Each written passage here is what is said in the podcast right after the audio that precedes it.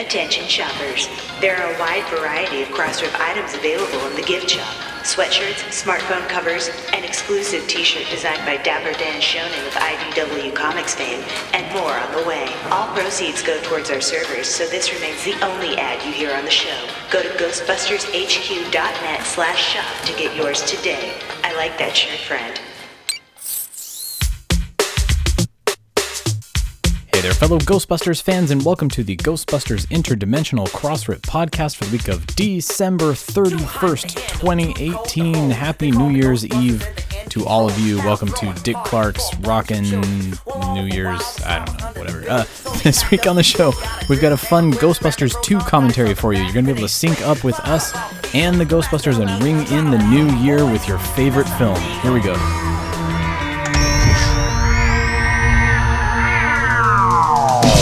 Still Playing with Toys presents the Ghostbusters Interdimensional Crossrip, the biggest podcast since 1909.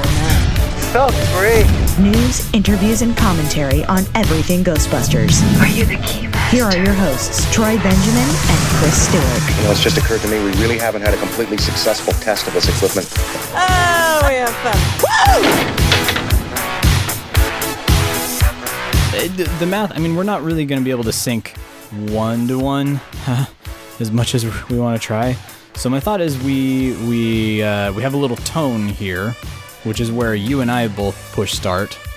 And in theory that's when everybody else pushes start uh, on their both their uh, video and the audio commentary. And then at give or take you'll be hearing Auld Lang Syne regardless uh, right at midnight. Uh, you, you just won't be able to do the 10, 9, 8, 7, 6, 5, 4, 3, 2, 1 countdown because we'll all be in like totally different time Okay. signatures. But yeah. Sure, sure, sure. Oh, Um, so I think if, if you and I queue up to the uh, to the first like when the Columbia the first, lady first starts to pop on frame because there's that two seconds of black and then you start to see columbia lady that's where you and i should pause and and everybody else that's out there listening that's where you should start queuing stuff up here. Oh by the way hi happy new year. Welcome to the cross rip you can't say Happy New Year yet. uh, well happy new year's eve. Happy New Year's Eve. uh, chris and i have decided to spend new year's eve with all of you uh, trying to get this all sorted out so that we can all watch ghostbusters 2 and ring in the new year at That's the exact same time as, as the ghostbusters do. Uh, in theory. In theory. Theory. we'll see if this works Some um, improved tech, because I think the last time we did this, I watched it on an iPad that didn't have the room to download it, and in streaming it, it kind of stuttered here and there. So uh, no keen to see how this works. All right. Well, hopefully you and I will be. I do remember that that you were like, "Oh, I think I'm a couple seconds behind you," or uh, it's fine. But uh, so yeah. So here's what what I want everybody to do. Troy's the primary track. Never lose track of Troy. Try or If you have to, go on without me. just go on. Um, all right, so everybody, uh, get get your uh, chosen media if you've got it streaming. If you've got it on, uh, I think Ghostbusters 2 is back on Netflix. If you want to join us there, if you've got the Blu-ray, if you got the 4K edition, no matter what you want to do, uh, we want all of you to uh, pause the minute that you see the Columbia Pictures logo start to fade up on screen. That that first couple frames of the fade up, that's where you're going to be paused. And then what you're going to do is you're going to uh, pause that and then wait for Chris and I to say, okay, in three, two, one, and then you're going to hear a tone. That's when we want you to pause. And then at exactly 10:24 p.m., 10:24 and three seconds p.m., we want you to hit play where you paused, both on the DVD or the Blu-ray or whatever you're watching, and on the podcast. And then you will be synced up to us on the commentary and watching the movie, and hopefully you will be synced up to the super accurate cross-rip atomic clock that we have uh, that will count you down to uh, the stroke of midnight on New Year's, and we will ring in 2019 together. Or you can do this next year, and we can ring in 2020 or 2021 or 2022 or however long my servers keep running.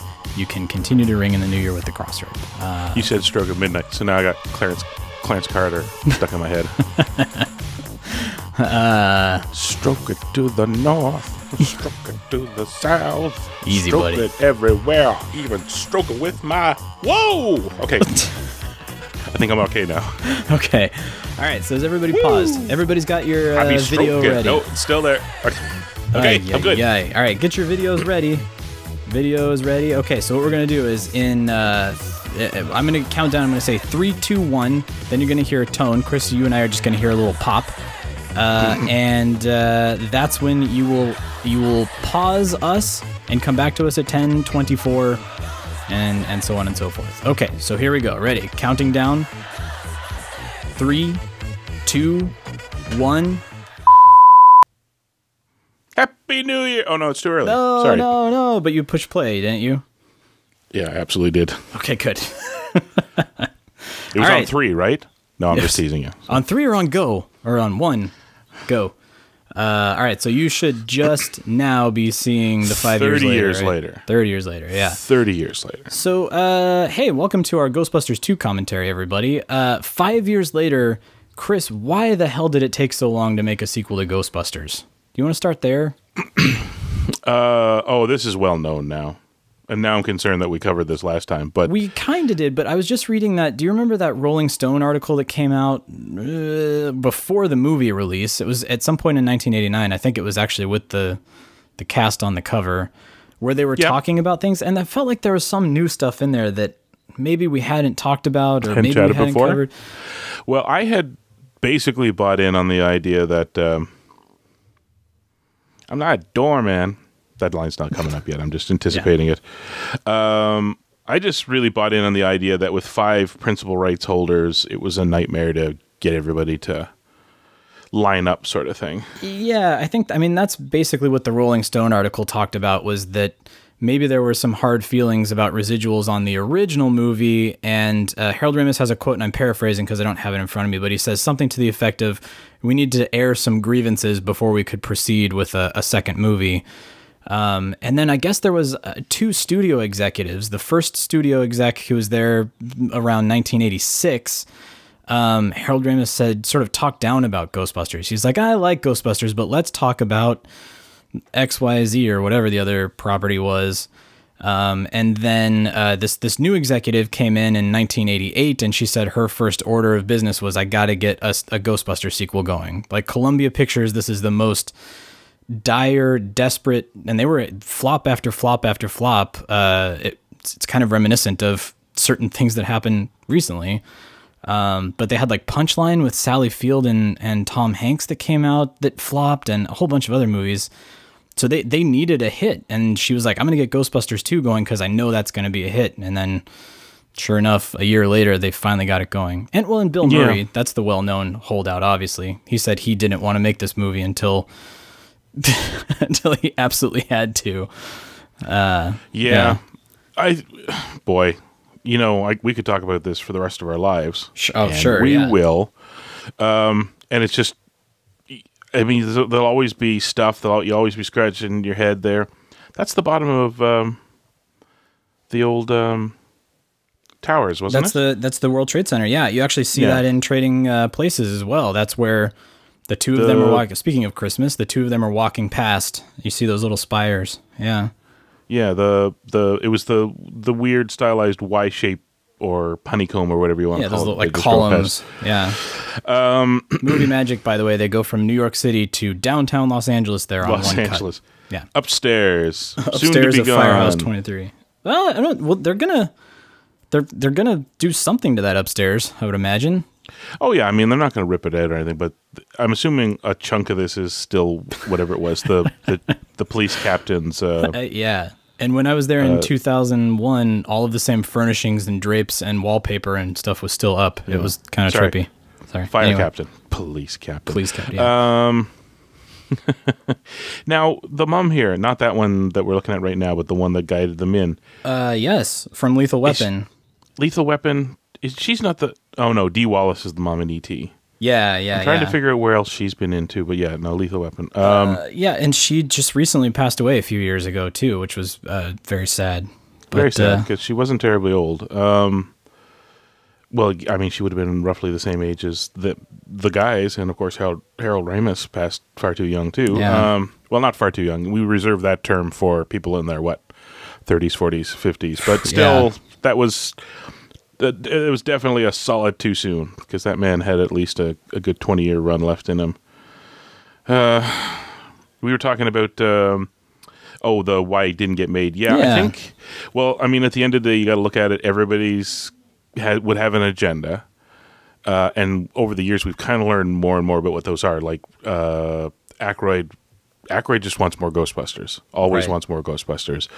Uh, Hudson wants more Ghostbusters just because it's every time they do a new movie, it, you know, it, it cements him more and more in the franchise, and it's you know, it's a uh, it's I mean, it's solid uh, uh, in terms of. Um, does he have a lot of sequels? I don't think he does. I don't. I mean, and it was funny in your um your recent Yeah. uh, home shopping network. He doesn't have a whole lot of sequels. He's got a lot of one-offs like Hand That Rocks the Cradle and Congo and Congo and Uh, not like not a lot that's sequelized basically. The Crow had things not gone tragic on that Right. one. Wait, Merry Christmas, Happy New Year. This is a real, real. Welcome to Bummer Track. Um, Let's see what happens when we take away the puppy from this commentary track. But yeah, the um, I kind of want that painting. Oh, the one that's in with the marriage counseling uh, room. Yeah, that, would be abstract one. that would be so inside baseball as a fan to acquire that painting and have Or it as a and people are- T-shirt. Yeah. Yeah, or just anything like to actually own the piece of art, and people are like, "Oh, that's very nice. Actually, it's kind of ugly," and they walk away, and you're like, "It's from Ghostbusters too, and only I know that." Probably Um, came from Sony props uh, and is probably sitting somewhere still in their warehouse. Yeah. So what I hear you saying is, next year at Ghostbusters Fan Fest, you need to run interference. Uh, it was And a, I'm a going- painting heist. I'm going to the world's dumbest painting heist. You boys know that that's only worth like five, ten bucks, right? Oh yeah. Oh, we we do. Yes. when they oh did we i wanted to talk about it oh no too bad that last shot uh uh mid shot of of dana it always bugs me that the bank of computers in the back ha- they look like little little faces they got the big black eyes and like a I've never noticed that before. well you, next time you watch it and go back you will Uh, yeah, the faces. Uh, it's one of those things that once it pops out it's that it's how appropriate in the egon part that it's part of our brain uh wiring that we go looking for identifying faces yeah, the the psychological response to faces in things. Yeah. yeah, we got to read them. We got to get a sense of what's going on. Is it going to eat us? All that sort of thing. There is uh, Ivan Reitman's daughter, Catherine. Is that right? Catherine. Yeah, Catherine. And then we missed. Uh, I think. I mean, we called him out in our last commentary, but Jason Reitman is the. You know, Yeah. my dad says you guys are full of crap. Very funny that he gets to deliver that line to them as well. Um, well, did we talk in the last commentary too? Maybe I should have listened to that other comment. Maybe it's better that I didn't. I don't know, but I debated it, but my fear was if I listened to it, then it'd all be stuck in my head, yeah, then you'd be thinking and too I'd much. just be thinking about it too much. Um, So, but did we talk about the chronology here of, of how things sorted out? Where we see this the scene between Dana and Egon uh, here, where in theory later in the movie where she's talking to Janosz and she says, "I got I've got an appointment. I got to go. In fact, I'm late." She was actually on her way to see Egon. They've flopped those two scenes so that we would see Egon uh, a little bit sooner here at the top of the movie, and and I think it flows a whole lot better the way that they did it. But there's a little bit of a cheat in time there. a little bit of cheat in time because her bumping into Egon later would have just been like a throwaway, whereas this way we see what Ray and Winston are up to, and then we see what Egon's up to, which is the setup for. But how would that have worked? But, like, because he has the lines about you know, then he went off the. I guess it's neutral enough that if he could have referenced it later, um, it's funny now that I think about it. That line uh, He was borderline for a while. Borderline, Then he went the deep end. Yeah. then he went, Then he went across, the border. Yeah.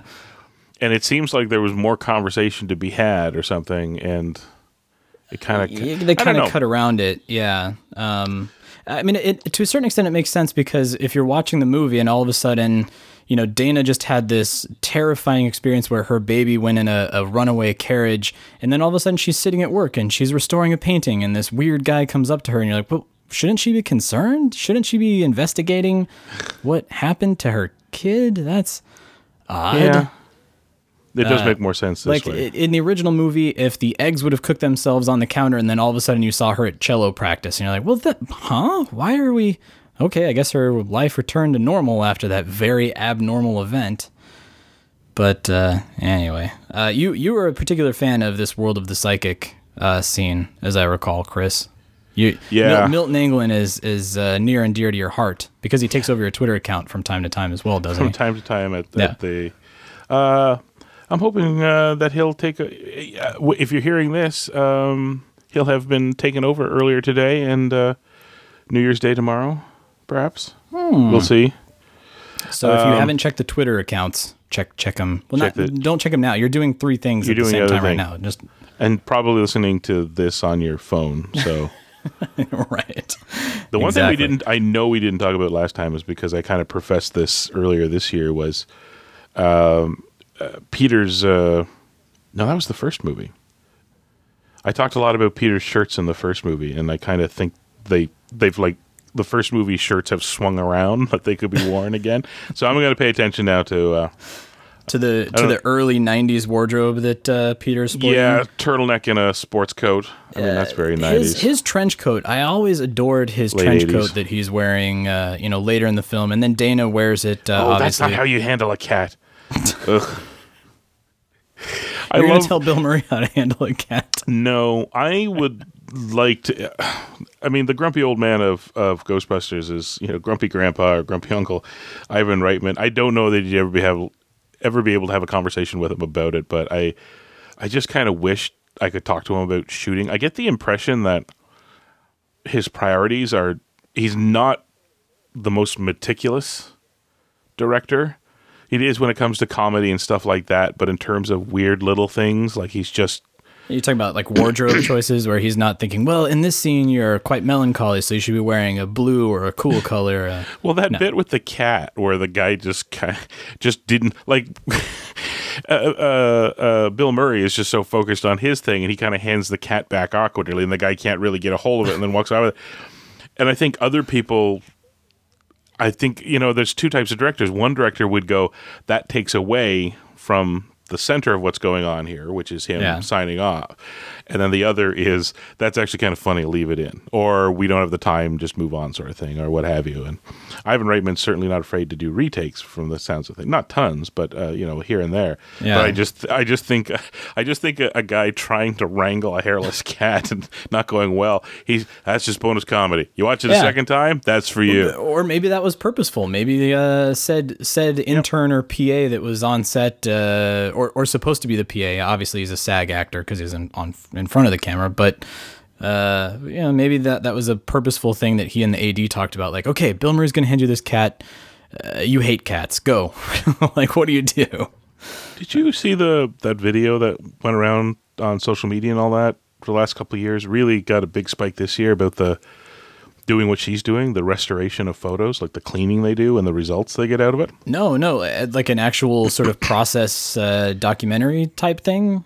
It was a time lapse. I think it might have been taken from a larger documentary, but it was a time lapse of cleaning it. And it wasn't quite as slow. Like I think they've got it to a point where they can kind of uh not aggressive, but a bit at, at least a bit more aggressive than she's being because it used to be like dab dab dab sort of thing and now Yeah, like, be very fragile with these priceless works of art. Yeah, it's under it's undersold here that she's like because the bit she's cleaning is just gray sky like it just really but man if you get bits with um hey it's the wall ghost from frighteners um it's it's really kind of astounding too it's uh there those trees the christmas trees with the the ceramic christmas trees with the little lights Oh, on on his desk there. yeah. My mom had a larger one. I, th- I I think one in you know five households in the seventies and eighties had one of those.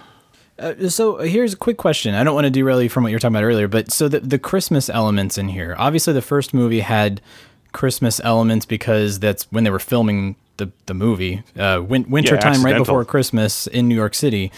Um, but now they're purposefully uh, incorporating Christmas, and we're going to see them in their Santa hats, and we're building up to New Year's Eve. Uh, do you think that? Do you think that they embraced that sort of feeling from the first movie? Like, well, it was kind of successful that it, it took place with this mystique of Christmas around it. Eh, let's let's incorporate that into the movie, or is it just uh, you know uh, uh, a coincidence? Is it something that just oh uh, we don't think that Christmas had that much to do with the first movie? Second movie absolutely is going to have the Christmas influence. Yeah, I don't know. I, I don't think they're really they're linked there. It's fun watching this one just because they actually have to like like put the tree on the counter, put a wreath on the back door. Uh, it is Christmas. We have put the code in. Um, the earlier on when she um, she's at her apartment, she runs down the street. There's not much Christmas going on, but they convince somebody to put that glowing '60s plastic Santa face in the right, window. Like right, yeah. which Well- again in it just in the first first scene of the movie where you, you know there's no leaves it's you know everybody's bundled up so you're like fall winter yeah, okay yeah, cold. But then you see, so here's Dana's apartment, and there's no decorations. Wouldn't you think there'd be Christmas decorations here in Dana's apartment? Well, she's got a poinsettia right there what are you talking about Oh, but that's it. Oh, Christmas is coming. I'm going to put this and she's poinsettia got a thing on her door look she's got a wreath on her door now admittedly those are too hard to see the wreath and a poinsettia is on the floor you know out of shot most of the time Yeah, uh, I mean, uh, uh, I don't, I don't see Dana Barrett going crazy Martha Tulips. Stewart here. the international symbol of christmas the white tulip what are you talking about John DeCuir would not approve of this. baby's wearing red Stretch, stretch. One, one of the things I debated on the Home Shopping Network too, and I, I opted then to leave it out, um, was I thought I thought a little bit about putting in a couple of uh, like vasculitis research and Hank's uh, uh, search for a cure, Yeah, Hank's hope for a cure. Yeah, hope for a cure. Sorry, thank you. Boom, boom, boom, boom, boom, boom, boom. Um, but in the end, you know, time and just sort of tone and stuff like that, I opted to leave it Yeah, out. But yeah, yeah. I do think of it every time now I watch this movie because you know we get to see little Hank here and there, and it's kind of sad. It's kind of sad to. It's like that with even stars that you have less of a direct connection. I mean, it's not like I have a direct connection with them, but you know, we've heard from them. They've they've talked to us as a uh, as a community and stuff like that. But even like just it, fans in general, like um, uh, not fans in general, but celebrities that you know what their future is, and then watch the old movies. It's just kind of bummer. Yeah, it's very sad. I mean, for those of you who, who don't know what we're talking about, so Hank and Will Deutschendorf, the, the two twins that play Oscar, the baby here, uh, Hank, uh, p- passed away last year now at this point. It's been a year. Yeah. No, a year and a half. It's been a while, Yeah, it's a actually. while. Um, but uh, Is that it- Karl Marx? Sorry, keep keep going. the Karl Marx in the background, that weird drawing. Or Hemingway, or uh, yes, he he. Uh, let's not beat around the bush. He didn't pass away. He he he opted out. Yeah. and yeah. um, that was due to a lifelong uh, uh, battle with uh, depression, etc. Um, depression and a couple of other things. yeah, And his brothers mental talked about. Yeah. his brothers talked about it, and and in since his passing, they set up you know uh, people could donate to uh, research in his name and all that. I want one of those head stethoscopes things. I'm not 100 percent sure why a person would need one. Uh, yeah, but uh, for for next time you're in a parade, uh, say for Fan Fest, or you could be uh, examination Egon with that attached to your forehead. um, it's funny uh, when you said uh, for the the home shopping network you had considered, and you were talking about this particular scene. I thought we were going to talk about the yellow Triceratops here, which has eluded me, and I think Jason of Ghostbusters News has finally found. It's like a Fisher Price dinosaur, I want to say. But then also the Winnie the Pooh pajamas that Oscar is wearing later, uh, those like fleecy footy pajamas. I wanted to Mm-hmm. get those for for my daughter, and they don't make those anymore. I can't find them anywhere. It is No. ridiculous. And Those were so stuff- commonplace in the '80s, and now they're nowheres. Well, that's just it, right? They got used up, they got handed around, and then off they go. You will basically, there's no, you had a one shot window, right? You could spend the rest of your life hitting, uh, you know, Salvation Armies and Value Villages and all that. And um, and maybe come across one here or there, and but it won't matter because um, she's probably outgrown it by now. Let's be yeah, honest. exactly. By the time I would find it, she would be 16 and be like, "What the hell?" Dana's got a real thing for like pencil sketches and etchings and all that. Like, I don't think she has like a painting or Uh, yeah, it's all black and she's white line photos, art. You're right. little- but it's all I mean, obviously, this is this is supposed to contrast her very uh, DeCuir inspired uh, apartment right from there. the first film.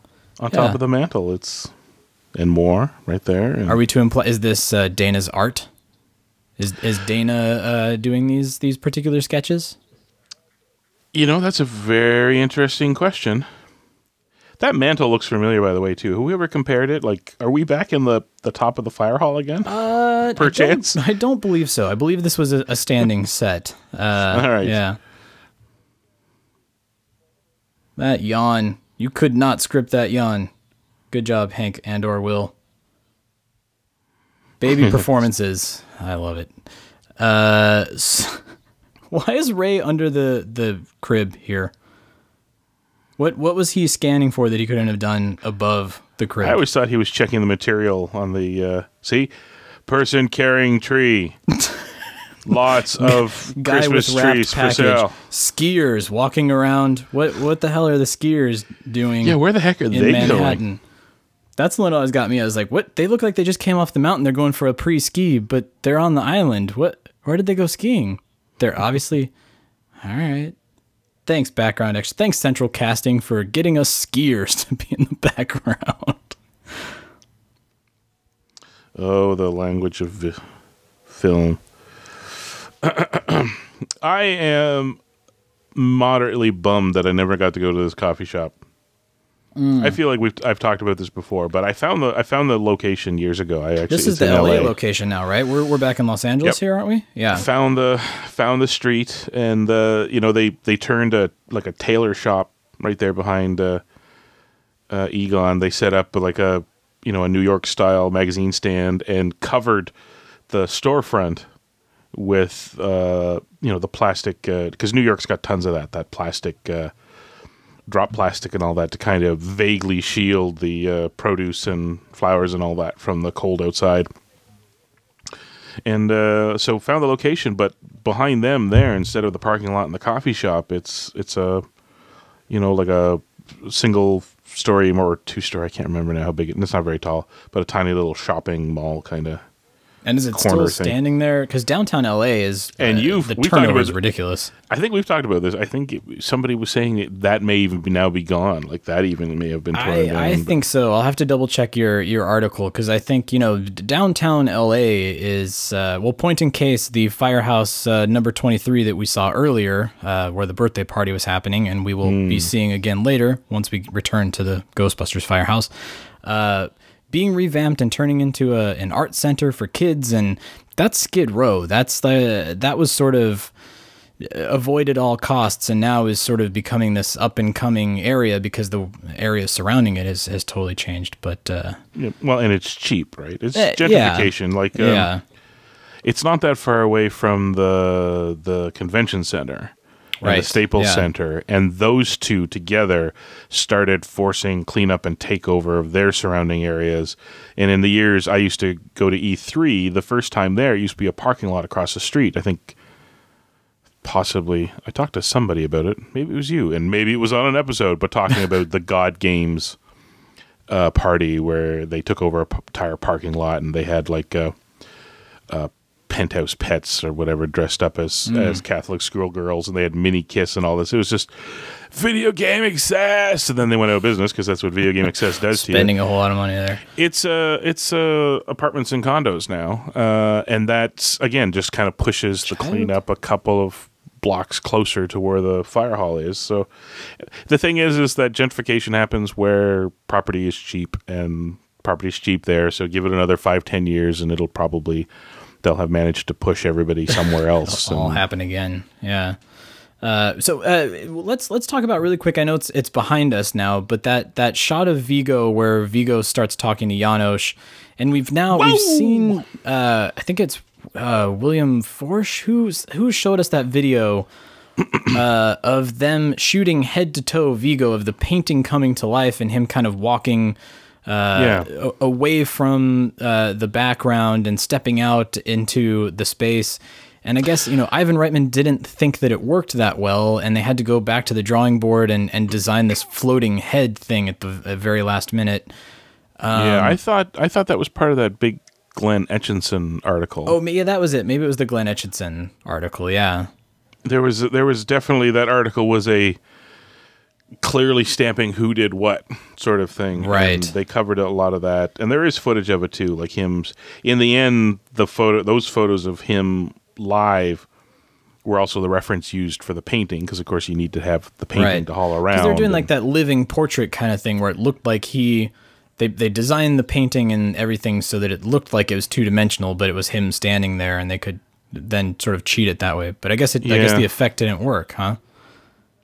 I guess, which is a shame because that, as ambitious, no bozos. No sticker. I really want to. Someday Um, we're gonna talk to Bo Welch, the production designer of this, and be like, "Dude, what's the deal with the no bozos?" No bozos. Somebody tell us. Is that your stamp? Is that like your number seven uh, that you got to get in there everywhere? Or There's at least two. Well, now we just got to go watch his other movies and see. Um, what were we talking about before this? Oh, the Glenn Etchinson thing. That that shot would be amazing now with the computers to clean out. You know what I mean? Like they could have set up the frame up and yeah, and and built built you know like a tiny 3D set for him to stand in, and then you actually could have had camera movements and just had the computer clean out the background like. So you're as long as you're looking into it, it's 3D and it moves three. You know, not pop off the screen 3D, but Yeah. it has depth and dimension. And when you move, things move in relation to one another. But as as you move further around it, sort of thing, there's nothing behind it, sort of thing. Like that's kind of I think how they envisioned it, and the only time we ever, you ever see that is just digital effects stuff. I don't know that anybody's. I yeah, I mean, and that I, because the reason I bring it up is, and it's it's funny that you went directly to that is, yeah, if they did that now, it'd just be a CG shot, and they could put See? he could morph Troy. out of the thing, and Look, Troy, she can open the door, and it's going to have a Christmas ribbon on it because it's Christmas time. Troy. it's very subtle. It's very Oh, but I would. See, Um, the lights outside are red because it's Christmas time, and which is another weird thing. Like, yeah, The emergency lights are red. Are emergency lights red? And I always thought they just had the white floodlights. It was it would be dark darker, but it would Uh, just yeah, be it would just be those. floodlight. I wonder if they did that just to show maybe the power's out, but we can't. We don't want to have full blackout. Uh, Again, yeah, that could be movie thing where people are like, does this read as the power's out? We only saw her wander around in the dark with a candle a minute ago. you know, It's that old thing where if uh, you know the air conditioning's on, you got to tie ribbons to the air conditioning vent so that people understand that there's air coming out of it. Like I think we we all know that air is coming out of the Yeah. vent, right? see ribbon, Christmas time, a red and black ribbon, thanks to the red lights. Um, this Dana's got a dark side. It's that whole I love this thing. effect. This effect, I absolutely love. It, it has to be practical, right? Yeah, well, yeah, and again, tying back to what kind of what I was talking about is uh, this would be a totally different movie if they would have made Underwear it three ad. years later. You're welcome, ladies. on a front and center on a bus, probably On a unintentional. bus. Hey, I, you know, I, I just feel like because you've got Jurassic Park, which is right around the corner, '92, and then of course the summer of '89 was super crowded. If uh, going back to that uh, Rolling Stone article, you had Batman and Indiana Jones and Star Trek and Ghostbusters and just movie after movie after movie. But these were the last of the movies that were photochemically done for uh, for visual effects. So well, remember though, they did have the Vigo pop out. yeah, yeah. That, But that's that is- still. I mean that that was a digital composite though. That wasn't that wasn't a a, fully CG no shot. Yeah. because, like I said, well, Jurassic Park is where they stretched it to its limit. But remember, around this time, uh, would have been uh, young Sherlock Holmes. right, yeah, him fighting the skeletons and The the glass, the stained glass. the, oh, that's right, the uh, stained glass. Yeah, I was thinking Jason and the Argonauts. Yeah, yeah, yeah.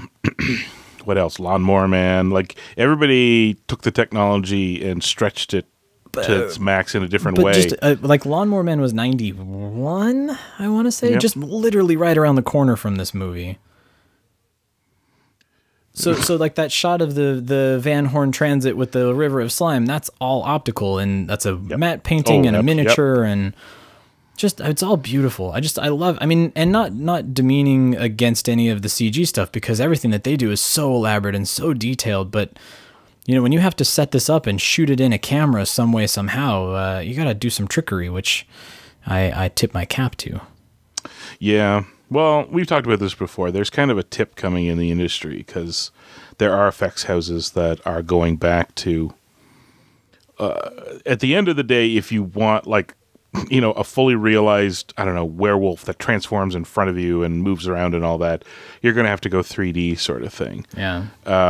But that's that is because people don't have to think within like constraints, like uh, you know Landis and uh, uh, what's his name did on American Werewolf, where they couldn't do that, so they said, okay, well, here's you know here's the arm You're distorting seeing all and these extending out. Here's the punch-ins. Uh, Rick Baker, I think you're talking about, right? Rick Baker, thank Ba- you. Yeah. So you, you yeah you you sell it in bits and pieces and but because it's a physical object it kind of reads better to people. But yeah i think we're i think we're heading back towards uh, a mix of practical and sorry i got distracted i got distracted. There's a there's a youtube series uh, what's the guy's name? Yeah but it, for the long and the short of it is he's a, a lawyer. And he uh, he reviews legal stuff in movies and television. Oh, for, that's funny. for his audience. Pr- procedure and things that you get away Oh, with in yeah. movies that you cannot get away with in real life. Yeah. uh, amazingly, his highest score, as far as I can tell, uh, for for uh, realistic uh, uh, uh, courtroom stuff. You'll never guess. My Legal cousin Vinny. Eagles. Oh, my No. cousin Vinny. Oh, my okay. cousin Vinny, because it and actually it turned out as uh, he's he's uh, the guy who wrote the screenplay was a lawyer. Oh, So well, when he wrote it, he knew exactly what to do, and everybody else, everybody else, it turns into the Mitchell Webb sketch about about the two the two screenwriters that can't be bothered to research on their stuff. Yeah. Uh, yeah, like, this man died from too much electrics. Like, just, what?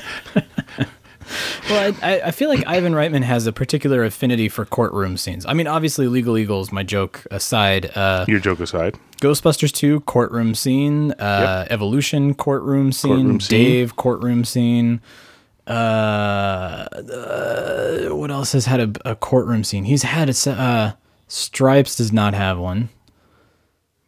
is this Meatballs a standing? This is a standing set somewhere, or did they shoot inside a courtroom? Uh, no, this is actually this is a set that was used for another movie. Um, oh shoot, and the name of the movie is escaping me because it, I mean, one for one, they had built it for that particular movie, which was a courtroom drama, um, and you can see it. Well, shoot, uh, for the next time we do Ghostbusters two commentary, I will remember what that movie was because the, See, the this- pillars and the columns and things like that you you can definitely see. Uh, Ghostbusters two swept in and, and shot right before they they tore this set down.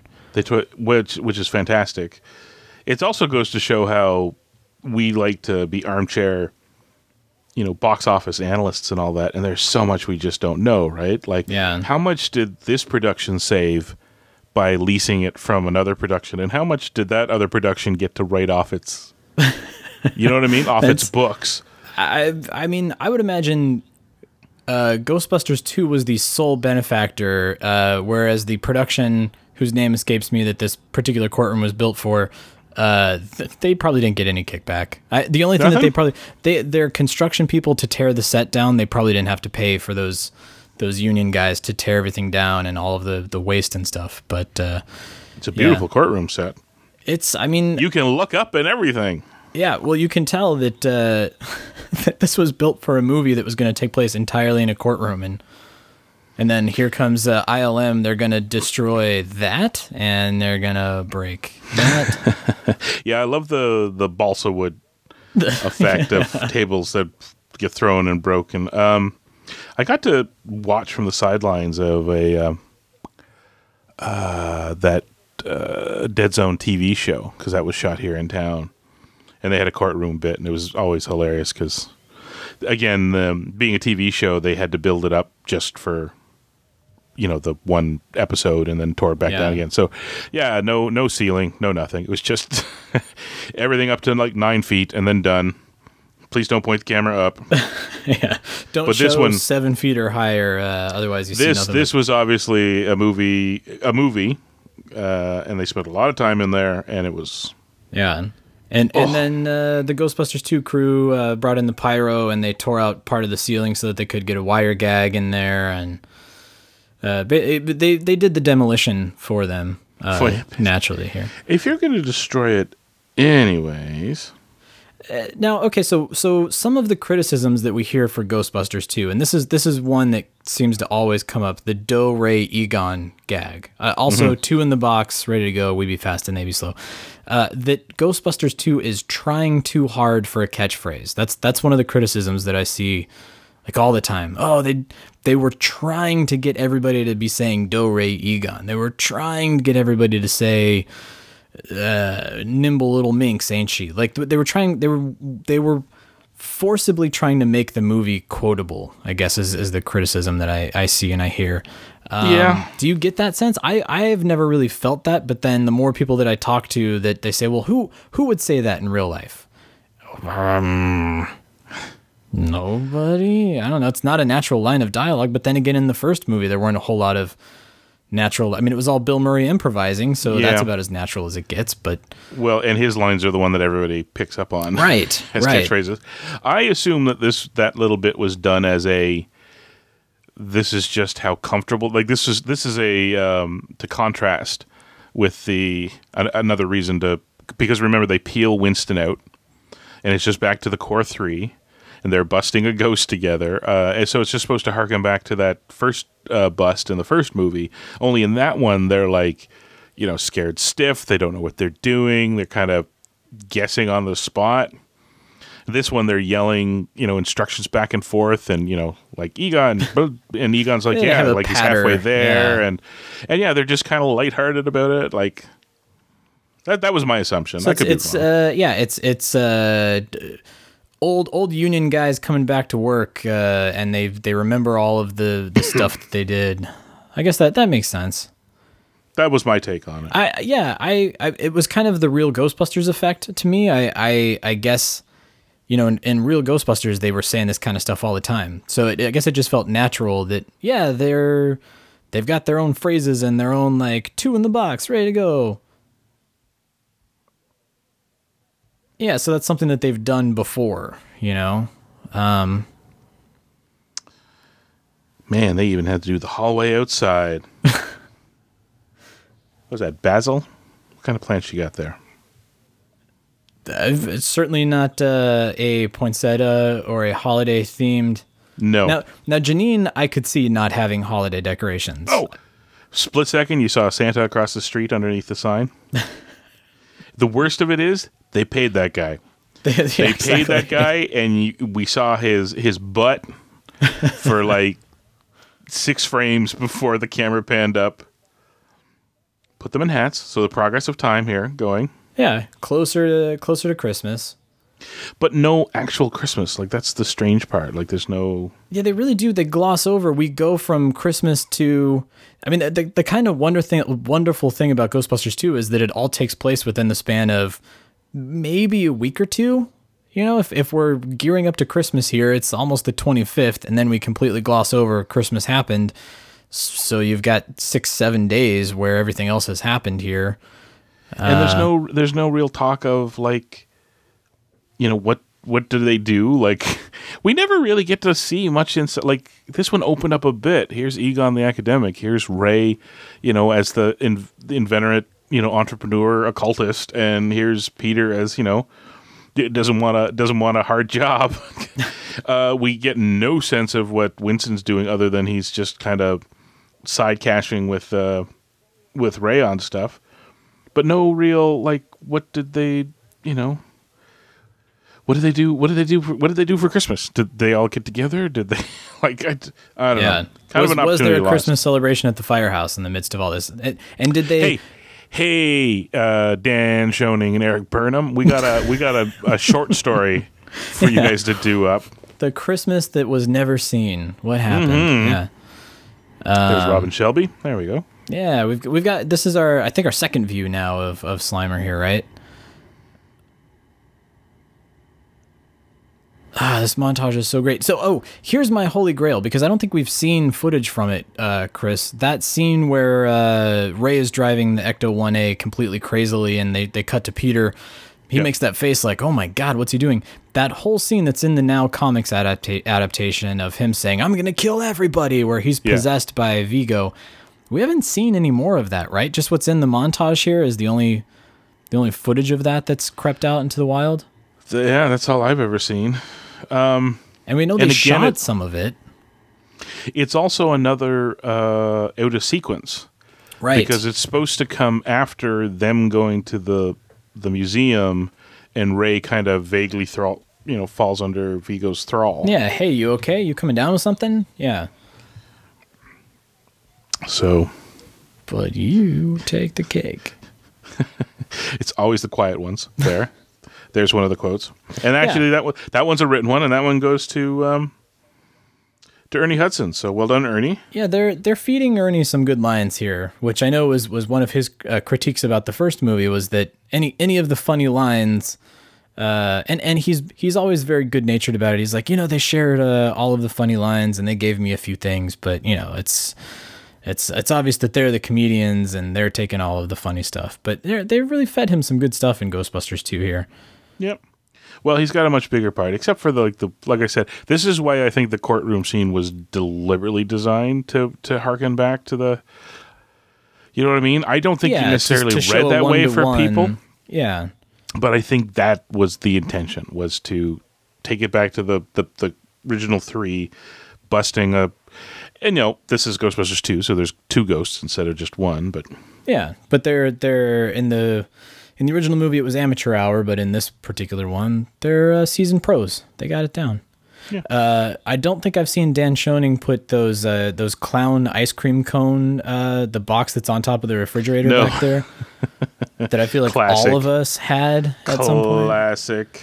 Yeah, Dan, what are you, you sloughing? Come on, man. Uh, Anovos is designing the dancing toaster to be coming out in 2019. Everybody, get ready. I just made that up. That would be funny if Anovos was selling dancing toasters, though. Uh, yeah, no. I, I think I'd buy that actually. I would too. I would totally buy that. I I wonder this What- particular prop has to exist somewhere, and I wonder if it uh, if people know that it's the remote controlled dancing toaster with that giant cable that's obviously being used to puppeteer the the toaster. No, I bet you it's sitting in a box somewhere. Toaster, circa 1984. Now, was that that was back in the the L.A. Fire Hall? Yeah, that was that's Fire Hall. That's uh, the second floor of Firehouse 23, Fire is Station 23. Yeah.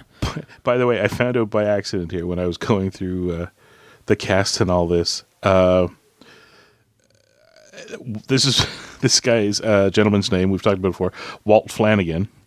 Oh, that's right. Yeah, the security guard guy is Walt Flanagan, right? But if you search on Rotten Tomatoes, they've attributed it to uh, Kevin Smith's Walt Flanagan. It's got his headshot. It's Tell like him, no, Steve Dave. I had a very exciting couple of minutes where I went, "Oh my god, was he one of the kids at the party or something?" And then I realized what had happened, and I went, "No, boy." Well, I think we've we've called out a couple of times uh, in our previous commentary. Uh, not Al Franken at the beginning of the movie. Not all of the the misconceptions of people that make cameos in this movie. That that's, Yeah, that's they- not actually them. There's somebody later on, one of the the revelers that I think they think is like Eric Idle or something. Like it's just no, no, no. No, it's It's just a punk rock dude in 1989. Yeah, or 88, I guess, more appropriately. exactly. Where do you remember where they filmed the interiors of the museum? I know that the the exteriors are the customs house that's down there on the the very southern part of Manhattan that's closest to uh to Liberty Island, but wh- the interiors of the museum were where? Do you remember? No, I do not. It was somebody's mansion, wasn't it? It was it was some private residence, I thought. Like this That is somebody's be. house. Wow. Well, you got one up on me on that one here. Ghostbusters Museum. Bit of a sissy, isn't he? Uh, I mean, and it could be a combination. I bet some of this was soundstage. Obviously, that final battle, uh, that little courtyard that they set up for the battle with Vigo, that was a soundstage. But uh, like that that shot where Peter is talking to the uh, hey World of the Psychic security guard Walt Flanagan, that I, I feel like that was somebody's house or library or something. Uh, calling Derek Osborne. Let's see, what time is it in? Uh, ah, it's only one o'clock in the morning. His time. National Happy New Muse- Year, Derek. National Museum of the American Indian from U.S. Custom House, Bowling Green, Manhattan, New York. So that's the exterior. Yeah, well, yeah, yeah. That's that's the exterior. They shot the slime and all that outside. but the interior was somewhere. Eh, maybe I'm lying. Maybe it was all full-scale sounds- replica of part of the museum was constructed inside a soundstage in Burbank Studios. Ah, Oh, Oh, but it says was constructed in order to have the slime ooze from the mortar joints. Okay, so that's again that's a replica of the exterior. right, right. Okay, so Although that just says to do the. Yeah, okay. It's possible that they did the inside then too. Hmm. Yeah, maybe it is all a, a set. You're not thinking of the the old uh, governor's mansion or whatever that they used for No, the. yeah, the Gracie Mansion is. Uh, oh shoot, yeah, it's it's it's a popular, it's a, a wedding destination here in L.A. that uh, uh, you can go film at. Floating Oscar in the museum took some doing. Chuck Gaspar's crew made a, a shout out to uh, Ghostbusters.fandom.com, by the way, for their wiki here. Um, yeah, they had to do a rig to float the baby, which is something that's easier done inside a soundstage than. Uh, I feel like I've seen I've seen a behind the scenes photo of that somewhere. Maybe it's in the visual history. It looks like it's an arm. Like the baby is up on an arm, kind of like a jib uh, lever looking lever looking thing. Um, there's actually there's a lot of really great behind the scenes photos in that visual history. If you if you haven't seen it before, I think that's Yeah. where the the great one of the crew running after the uh, the the baby carriage from the beginning of the movie. That's where that particular one came from. what the hell is this shit? The the one kind of muttered swear word that we were able to get into Ghostbusters 2. Yeah. Um, it's funny. It, it reminded me, somebody was pointing out in uh, Galaxy Quest. Um, uh, Sigourney Weaver has a bit where she says, uh, you know, like, forget this. Yeah. And you can quite obviously tell that she's dropping some F's and and, a little bit of ADR helped that one out. Yeah. It reminds me back to the first one where it's very subtle and it's very quick, but uh, where Peter, uh, his line about, you know, she says, you know, that's the bedroom, but nothing ever happened in there. I still contend that it looks like he's saying not yet or something, which is why she has like a that look. Yeah. that weird look sort of yeah, that they, they dropped a line of dialogue there that was a little too forward, a even little too for forward for the. Uh, was that the jacket, by the way, you're in love with? Uh, not, yes, not yes. not Ray's. Peters. Yeah, not Ray. No, these these uh these caps I love because this is also showing the progression of their technology from the first to the second movie. That that would have been a colander in the uh, first movie. Uh, but uh, yeah, no that that jacket that Peter uh, was sleeping on the couch in, that like green trench coat. That's That's a good one. it's it's such a '90s thing. Nobody can get away with those anymore. But uh, Oh, those 400 by whatever 225 resolution screens. Twi- uh, precursor to Twitter, where you can only get 140 characters on one screen. Back when uh, Hollywood didn't have to to stylize or fake what computer stuff looks like for it to read better better for people because that's all they could get out of it. I could spend the rest of my life staring at screenshots of Peter's apartment to be honest, like that wire chair. Oh man, it, it's a it's a set decks uh, uh, dream come true slash nightmare because I bet the continuity on this thing was t- whole holy god.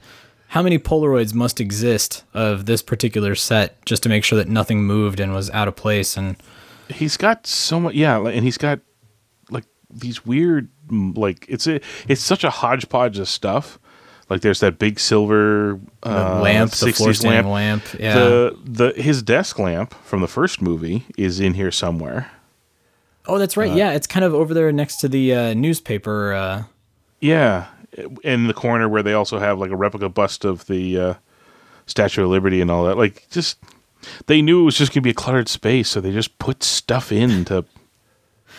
I love. Yeah, we need to make it look like Peter is a complete mess. That he just he has no sense of uh, organization or of uh, just clutter it up, clutter it up as much as you can. And yet here are all of these like super cool collectory item, like Art Deco. like it should be uh, yeah, right there on his nightstand. The beer bottles and the uh, I think that's like popcorn buckets, maybe chicken buckets. I'm not sure Yeah. what those are.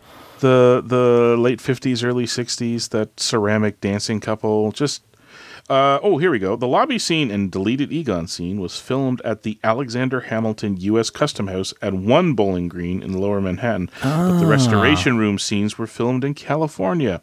Aha. So again, that well, that either does mean Burbank or somebody's place. But they also say, if I don't know if you can see it here or not, but um, in the montage where they come out with the the Santa hats, that's across the street from here. Yeah.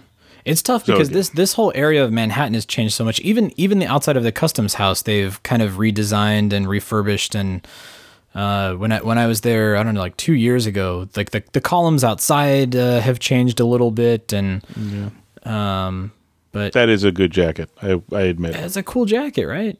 My wife disagrees every time. I'm like, I want Peter's jacket. She's like, come on. You also want Steve actu- Martin's shoes and Father of the Bride. Don't do it. And So I actually have a shirt uh, very similar to Venkman's there. So yes, the plaid is back. That Plaid is woman has back. very large eyebrows. she that has contrast- dark and large eyebrows. Yeah. Contrast heavily with her her dyed bowl cut. Uh, so I'm not uh, hair shaming her because that is full on. Oh you know, no, late no, 80s, it's just, early it's, 90s. Uh, it was the of the time there. Yeah, uh, I love I'm Peter just glad they MacNicol in this removed the particular shoulder scene. pads. Yeah, for a period of time. Yeah, look at that check. Like that's a beautiful. Sh- I want his shirt. I Yeah. actually have a shirt very similar to that, just by accident. Not so much uh, Janosz's because that is very of the time 80s. I'm surprised he's not wearing like a bolo tie or something with it. Yeah. Oh yeah. Button up to the top like that. He needs a bolo tie. He needs. Yeah, he needs something. Uh, but having Actually, it's not too recently, bad. Sorry. Yeah. Keeps I keep stepping the, on the your lattice, his like his his apple pie lattice uh, shirt there is funny. I was gonna That, say, oh, if they if they built that in Burbank, that is big though. It's, it's huge. That's why I thought it was or some museum here. I don't know. I have to that I'll I'll dig that up uh, for the next commentary too. Tune in uh, three years from now when we do another commentary for us to answer these questions to our own conversations here. Yeah, and that doesn't read as fake floor. No, that's I mean it's that's like a fine marble work or a really good vinyl print. like I, there's no way. Thank you. Um yeah, okay, so as you were alluding to, after this scene is where we should have seen uh, Ray almost killing the Ghostbusters uh, in the car. Ray's wild ride. Uh, for those of you who not are not aware, the uh, that weird silver thing that Ray was holding, that was a 35 millimeter panoramic hit. Santa, see, there's a Santa hidden in the corner because, although we all know Peter leaves him there all year round. I was gonna say Peter probably doesn't move that Santa Claus that's behind the door. Um, But between that Yeah. and the like the silver again, the '60s uh, silver tinsel artificial tree, there's a lot of coding to sell you on the idea that this is around Christmas time. Um, what was I babbling about? Oh, that that was a 35 The millimeter panoramic panoramic camera. Um, and it's just kind of amazing. Like, and they were expensive. Like I remember, like 97, 98, they were still manufacturing them and selling them because, uh, even though people were starting to do digital panorama stuff, you still had to do it in film, and then scan the film and you know, high end computing to stitch it all together and all that sort of thing. But um, yeah, now we just do it with our phone. Our ki- our phone tells us to move It's- yeah. slower so we can get a beautiful panoramic shot. Uh, I, I now I'm just paying attention to all of the set decoration in Peter's apartment. I love the like microfiche monitor with the stuffed uh, taxidermy turtle on top of it. Yeah. Somewhere over here is his lamp from the. Um, you saw the uh, the Liberty uh, Statue of Liberty arm torch uh, lamp that I believe uh, belonged to the late uh, Michael Gross uh, after this particular film. That was what he took with him. yeah. See, All okay, the- here another prime example. We need to show that the suitcase is full. So Peter it is. left. There it is. There's the lamp. She just walked past it Oh, between oh, them. yeah. Right outside Yeah. the door. That's the it? lamp Yeah, from his I desk. See it right there. Those I ah, I always keep making a note in the name. It's actually a they they're on eBay and people fight over them. Man, they are. Uh, I'm sure it's uh, especially if they're vintage. If that's something that you know, it's like the uh, I'm pouring myself chairs. a New Year's drink. oh, do it. Uh, let's see. Let me uh, let's see if I can figure out a countdown here. Let's see. We're 55 minutes in. Uh, we're we're getting close. We're getting pretty close here, everybody.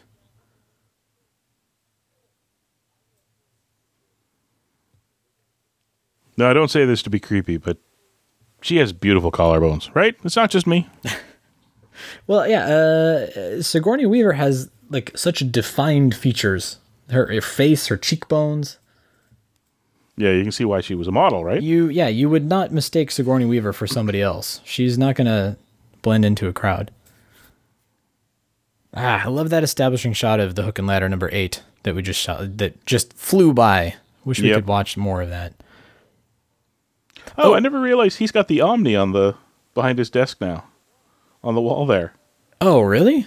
Yeah, like uh, we I noticed in his apartment, like the USA Today and uh, what was it, Time or whatever. Yeah, his ghost. by the way, uh, by the way, I would like to point out, I know everybody, and you're one of them, likes to think that the first movie is kind of condensed into a two week period.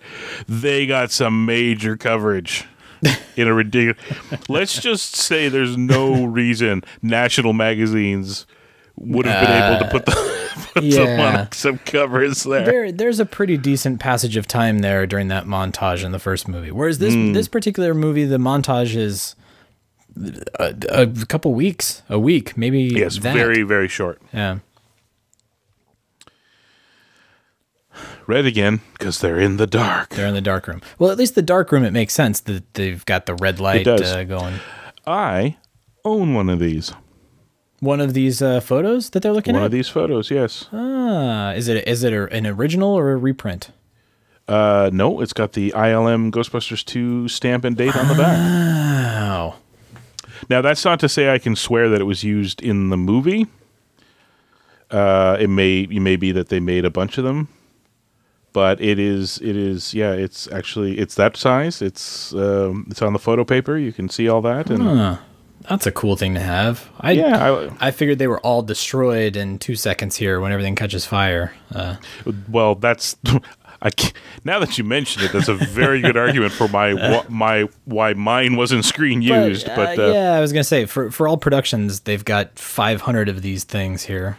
but uh, yeah, I ended up with one of them, so that's uh, the very pleased. the the movie magic here the uh the portraits have a lot of um flammable oil on them in one shot right before they they catch fire you're like wow that picture is very soaking wet oh it catches fire Ah, i got it Well, photos when you take them out of the developing chemicals are That- sopping yeah wet. that that fixer but uh when they're looking at them they're pretty dry and then all of a sudden they get Look, they get a, Troy, little, little bit of propane Hey, oh, trees with lights because uh, it's Christmas, Troy. Did we just miss it? This is the Ecto 2 shot, isn't it? Where you see on the uh, the license plate that it says Ecto 2. I don't want to risk going back because I don't want to screw up our sync here.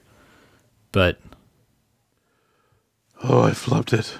Oh wait, no, I could try running it on my second device here, but can you pull up a can you pull up a fourth screen so that I'm pretty sure it's the all you can enhance. enhance. The Ecto Enhance. 2 shot is is this particular one when they pull up in their all you can eat rib night at Sizzler uh, outfits. Boy, if we ever have to do like a commentary where people are counting on us, we, we may have to bring notes. We'll actually script it out.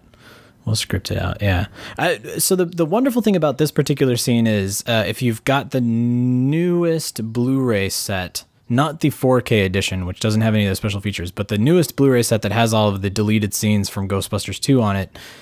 Uh, seeing the alternative of this particular scene. Well, now we're in the uh, tunnel, but uh, where you know Peter and and Dana are going out on their date, and the guys are in the hallway, like they're inside the apartment, and they open up the door, and the guys are in the hallway. It's just it's a totally different. I, I'm glad they reshot this. I'm glad they used this particular version where they're outside. It just it didn't. It felt like a totally different movie. It felt like you know uh, in the original Ninja Turtles movie from uh, whatever that was '91 where where all four of the ninja turtles are in a hallway and you're like why are you framing them through this door why you have all this money why are you shooting through a doorway into a hallway give give your movie some scope Hey. Hey.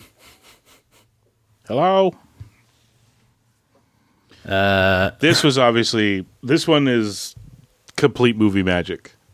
Well oh yeah Uh, one of- one one of the sound stages they just built track lights from the top everything falls to to black here to dark. Yeah. So all okay, all of these heads that are on the pikes, uh, but- They have to have been from other movies, right? I was gonna say they have to be like if if that's one of those things where you could have been on set, and and the the prosthetics guy was like, oh, this was a mask from Hellraiser, and this was a dummy from whatever movie. There's no way that those were all unique. That those those had to have been. no, they just they recycle this stuff all the Yeah. time, right? Like I would like to take this opportunity. of to- see you can kind of see the background behind them, and it does look like iron girders. So they do put a little bit of something around them, but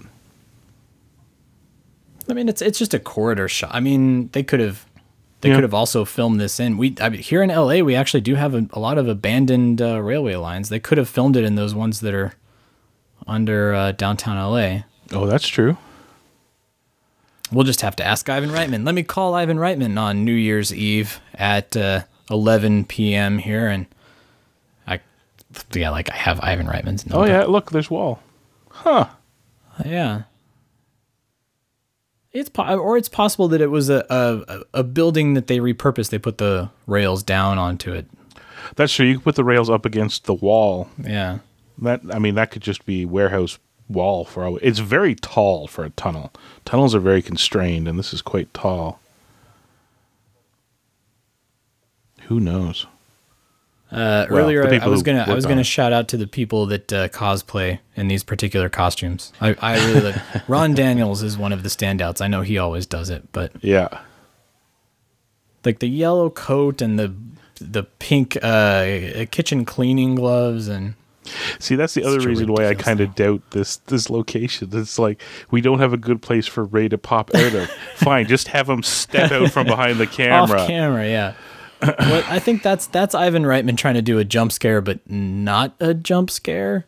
It's I mean I know Ivan Reitman has the the horror gene in his body. He can scare people when he wants you to. know, but the HD copy I'm looking at now, going back to them coming down the stairs there, you can see the line in the matte shot.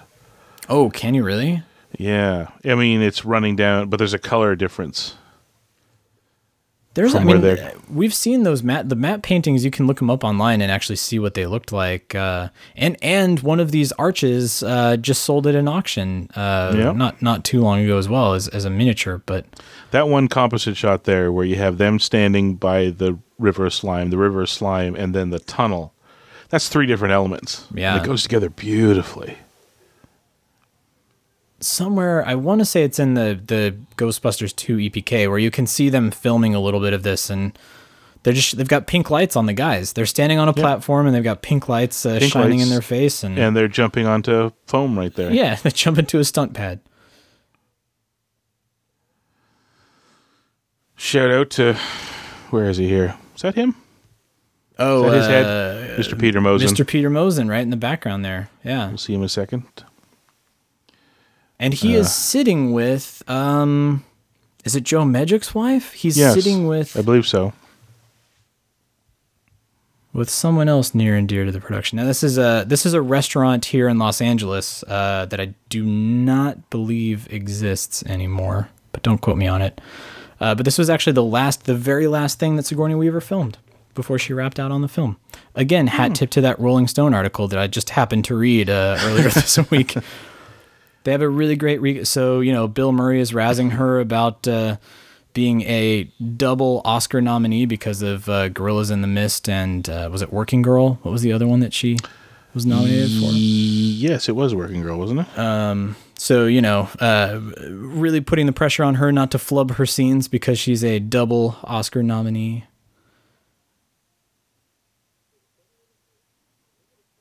I, you know, even in Dan Aykroyd's interviews, all that they ever talk about is the chemistry between Bill and Sigourney in this movie, and I 100% agree. The two of them, I mean, it's it, this is a romantic comedy.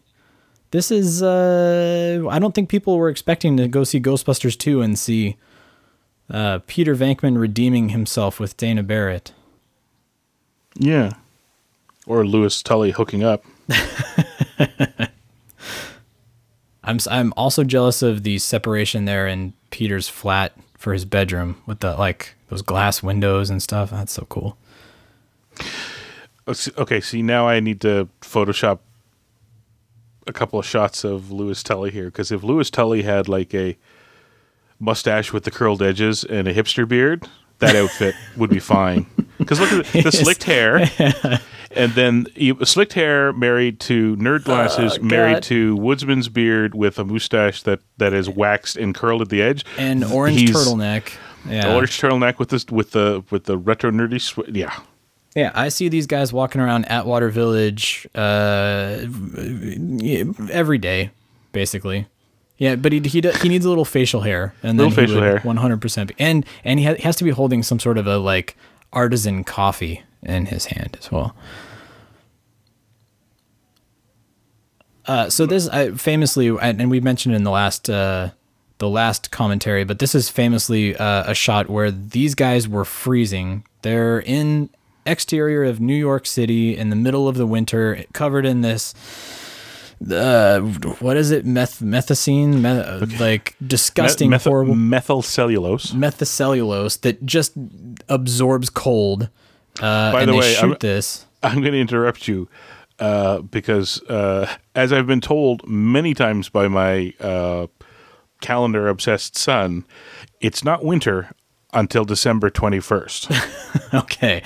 So they're tell- shooting- Tell, that shooting to in the the New New Yorkers York in fall. the three below zero. Uh, oh, I'm sorry. it's fall I've- right now. I've had I've had a little discussion with him about that, but he's adamant. there he is, Peter Mosen. oh yeah, right in the foreground there. Yeah. Yeah, he's got a listen. He's got a real, real solid shot there of him. Before I have to get to Snooty, you don't think the Mater D would have put up more of a fight there? Anyway.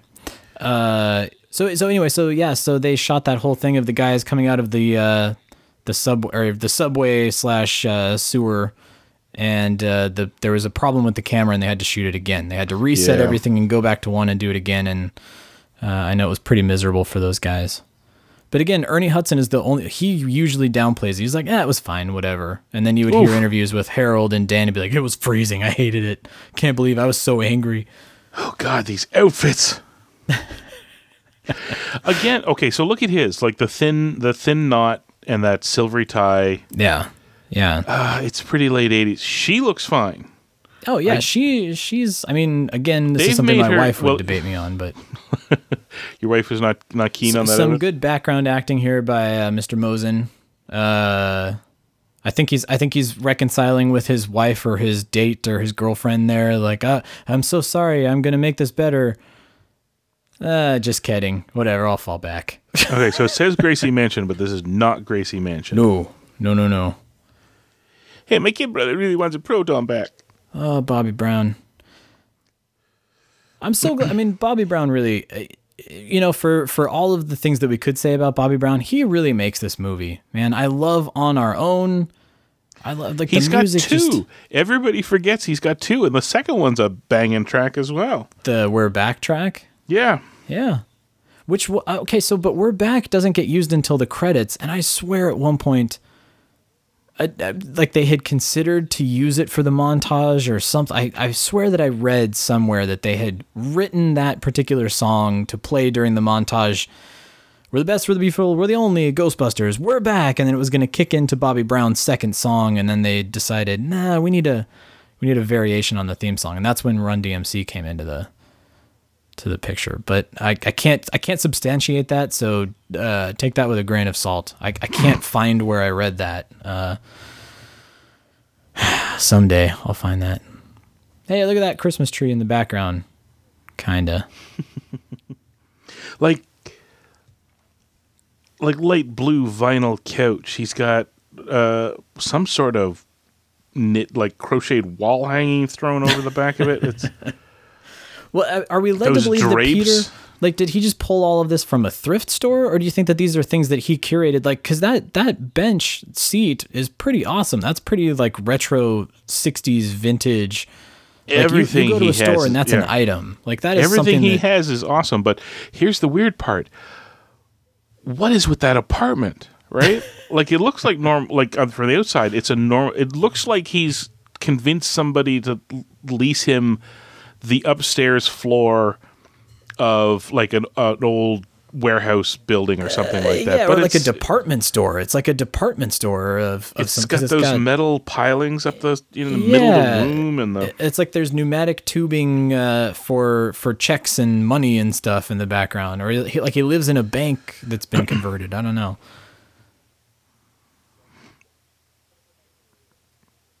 Uh, so Ernie, we're gonna we're gonna bring you back for the second movie. Uh, we're gonna give you uh, a, a pretty substantial role. You're gonna be in a lot of the movie. Um, are you comfortable wearing long underwear for an entire scene where all you're gonna see is you from the waist down? Are you okay with that? Oh yeah, yeah, sure, no problem. I like this suggestion too. I know it's a it's like a it's a it's a uh the the the the word for people make clothes movies. Um Costumer. the costumers, thank you. They design them on an actor by actor basis, but like there's the suggestion that Ray and Peter are just sort of functionally off the shelving at the, you know, the army surplus or something like that whereas Winston's like bringing his own. Yeah, he's got his like fleece, uh, top of the line LL Bean uh, long underwear. Where yeah, yeah, Egon and Ray have this like that. That's not doing anything. That's just cotton long under. I mean, But they're matching, right? They both got Yeah. the black t-shirts underneath the the exact same basic long johns. Um, by the way, the lady in the restaurant is Judy Ovitz, and that's last name should give you kind of a hint Judy there. Ovitz. Uh, well, okay, okay, harkening back to again this Rolling Stone article. Michael Ovitz instrumental in Ghostbusters and Ghostbusters 2. Um, Mm-hmm. That's right. Which uh, I think we talked about it uh, maybe about a month or two ago when his book was released. Uh, that he is sort of the unsung hero here as the agent to basically everybody that you see on screen. He's he's the package Yeah. deal man. Judy Ovitz, that's right, that's right. Now, uh, did I ever talk to you about? I found the uh, the exterior.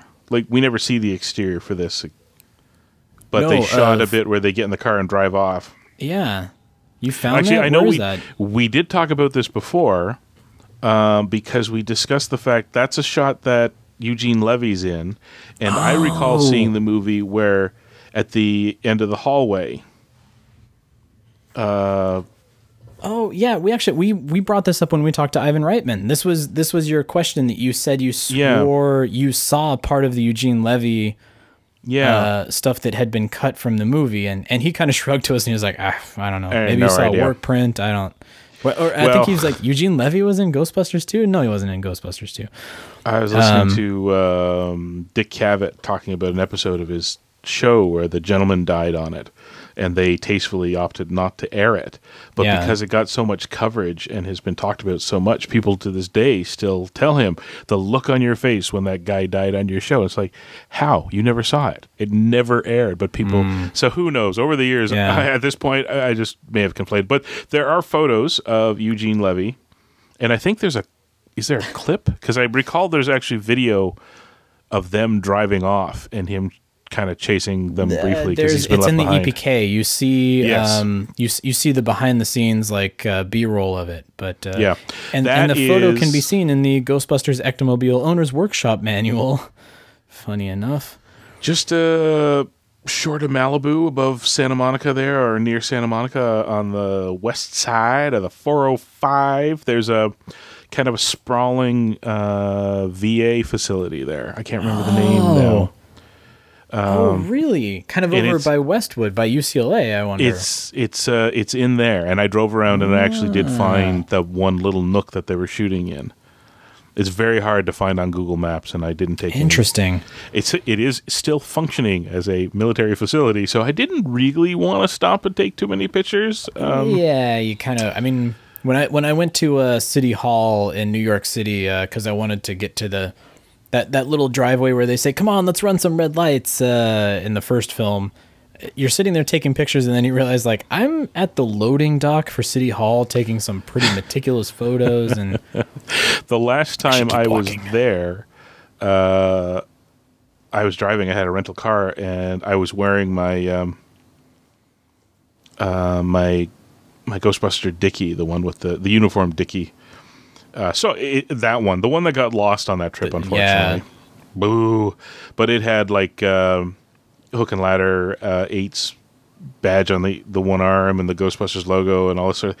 So I look like I'm in vague uh, uniform stuff or whatever. And actually, the uh, military police did pull up and kind of roll down, like, gentlemen. And I'm like, I'm just going to cut to the chase. This is going to sound stupid, but they filmed a shot from Ghostbusters 2 here, and I'm just trying to find it. And I, I, I rolled my arm over to show him the logo on the shirt, and he's like, all right, have a good day. Uh, all right, so some, sometimes nerds. just being nerds.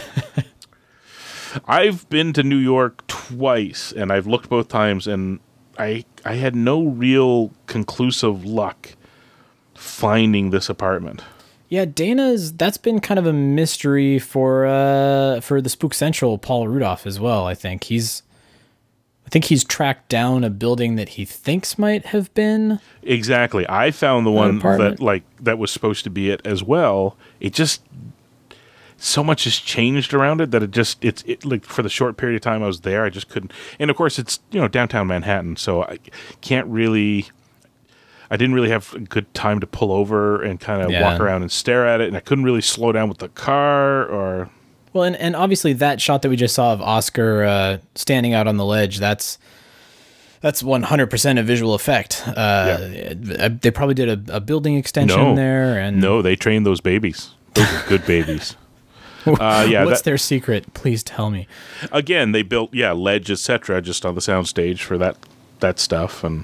Here's the future mayor of New York City, uh, now acting as a. No, I, I'm sure there's supposed to be two different people. It could be his brother. We could just say it's his brother. Well, that okay, yeah, that would make sense. Yeah, his brother works at the uh, psychological facility. Yeah. One went into politics and one got a doctorate. Yeah, Duh. sold. Oh God, pick. We did talk about this last time. Having The to litter. pick up the litter afterwards. The city of New York was really angry about this particular one. Now, this is also uh, one of the few behind the scenes things that I saw, and I think I talked about it in the last commentary. That Scott Patrick, who used to do Hollywood One on One, he was there filming B roll, and I saw them filming this, and they had those giant wind machines that look like the. Uh, whatever you know, those uh, hovercraft that they use Those down on the bayou. boats? Yeah, Yeah. exactly. They had those giant wind machines out there, and poor Sigourney Weaver had to do take after take after take, running up those stairs, uh, being pelted in the face with papers. And okay, so th- this is what they filmed in Burbank. All of this stuff where they're pouring. Yeah, I guess. Although that makes sense that because that was the- practical. Well, the bottom of the door where we don't see the top has the, the railing stairs. and all that with the brake and the stairs. It looks. It's possible they could have just dumped, you know, off the top of the frame for there, cleaned it up, and then to have it ooze out, they had to do it on the. Yeah, like the lights behind the window there. Uh, yeah, see this now. If this, I 100% think we're on a soundstage. This this feels soundstagey to me, but but it's the same setup, right? Like that is the yeah, same. I I don't know. Again, when we have Bo Welch on the uh, this here podcast. If that guy ever gets, I I adore him. He uh, he's a director now, but he's done. I mean, if you don't know Bo Welch, and I think I talked about again. I'm sorry to repeat myself if you just listened to the old one, but um, yeah, he was the production designer on Beetlejuice and a bunch of Tim Burton films. Uh, directed, I want to say Cat in the Hat. He became a director. Um, he one of my favorite things. He was the production designer on Joe versus the Volcano. So uh, all of his little weird uh, visual gags, like you see them all in here too. That love it. explains the design of Venkman's apartment then, because while Joe versus the Volcano at the beginning was very drab, you know, uh, 70s brick industrial wasteland, yeah. kind of design. The little flourishes in there were these retro, like the hula girl and the lamp. yeah, and the stuff like that. lamp. Yeah, This is a Uh, great shot. montage. special New Year's Eve show. So we're on New Year's Eve, and a whole bunch of people decided it's New Year's Eve. Let's go see a movie. Let's go see Cannibal Girls, uh, Ivan Reitman's very first film. Well, Do you uh, know? It's occurred to me, film. of all the shot on this site that we've done, I never yet occurred to me to go look for that theater. What is that theater? I bet that's one of that's got to be one of the theaters that's down by NYU, and I'm sure that that that uh, marquee is long gone. But, um, yeah, you know, Cannibal Girls would be one that I ne- I think we need to go back and revisit. I have the DVD. Yeah, uh, and I, I, all of their marketing techniques where the the the bell uh like the there was a whole thing about like that the bell would be rung when people were getting freaked out too much and it was Ivan Reitman really taking his stab at matinee. no Oh, yeah, there bozos. No bozos. and I'm, bozo. I think he had a no bozo sticker on the side of his thing too. But That Washington Square ghost is awesome, by the that way. is a good look. Santa, because Santa. it's Christmas. but but now it's we're past Christmas, aren't we? This is not Christmas anymore. yeah, nobody takes their stuff down until New Year's. though. Uh, Come on, I guess. Timey wimey Well- wibbly wobbly. better late than never. Oof, that missed. you know, Yeah. Just looking at that, I've it, that shot gets glossed over in my mind. There he is. Mr. Ben Philip- Stein. If, no, Philip Baker Hall. Oh, Philip Baker Hall. I really got to watch that Hard Eight with uh, uh, what's his name in it there. Uh, Step Brothers, help me out. Uh, John C. Reilly. That's the one. Yeah, An early, an early role for John C. Reilly. that the trailer that you played on uh, not to, not to deviate into the previous episodes that we're not listening to at the moment, but that trailer that you played uh, on your home shopping network a couple weeks ago that was that was a lot of fun. John C. Reilly.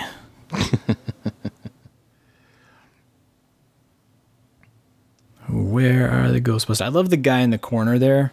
So the the poor guy that looks like he's been this is now hour 15, 16 of work. Yeah. Uh, and and he's he's not acting anymore. This is background extra 101 where you just look miserable because you've been there all day.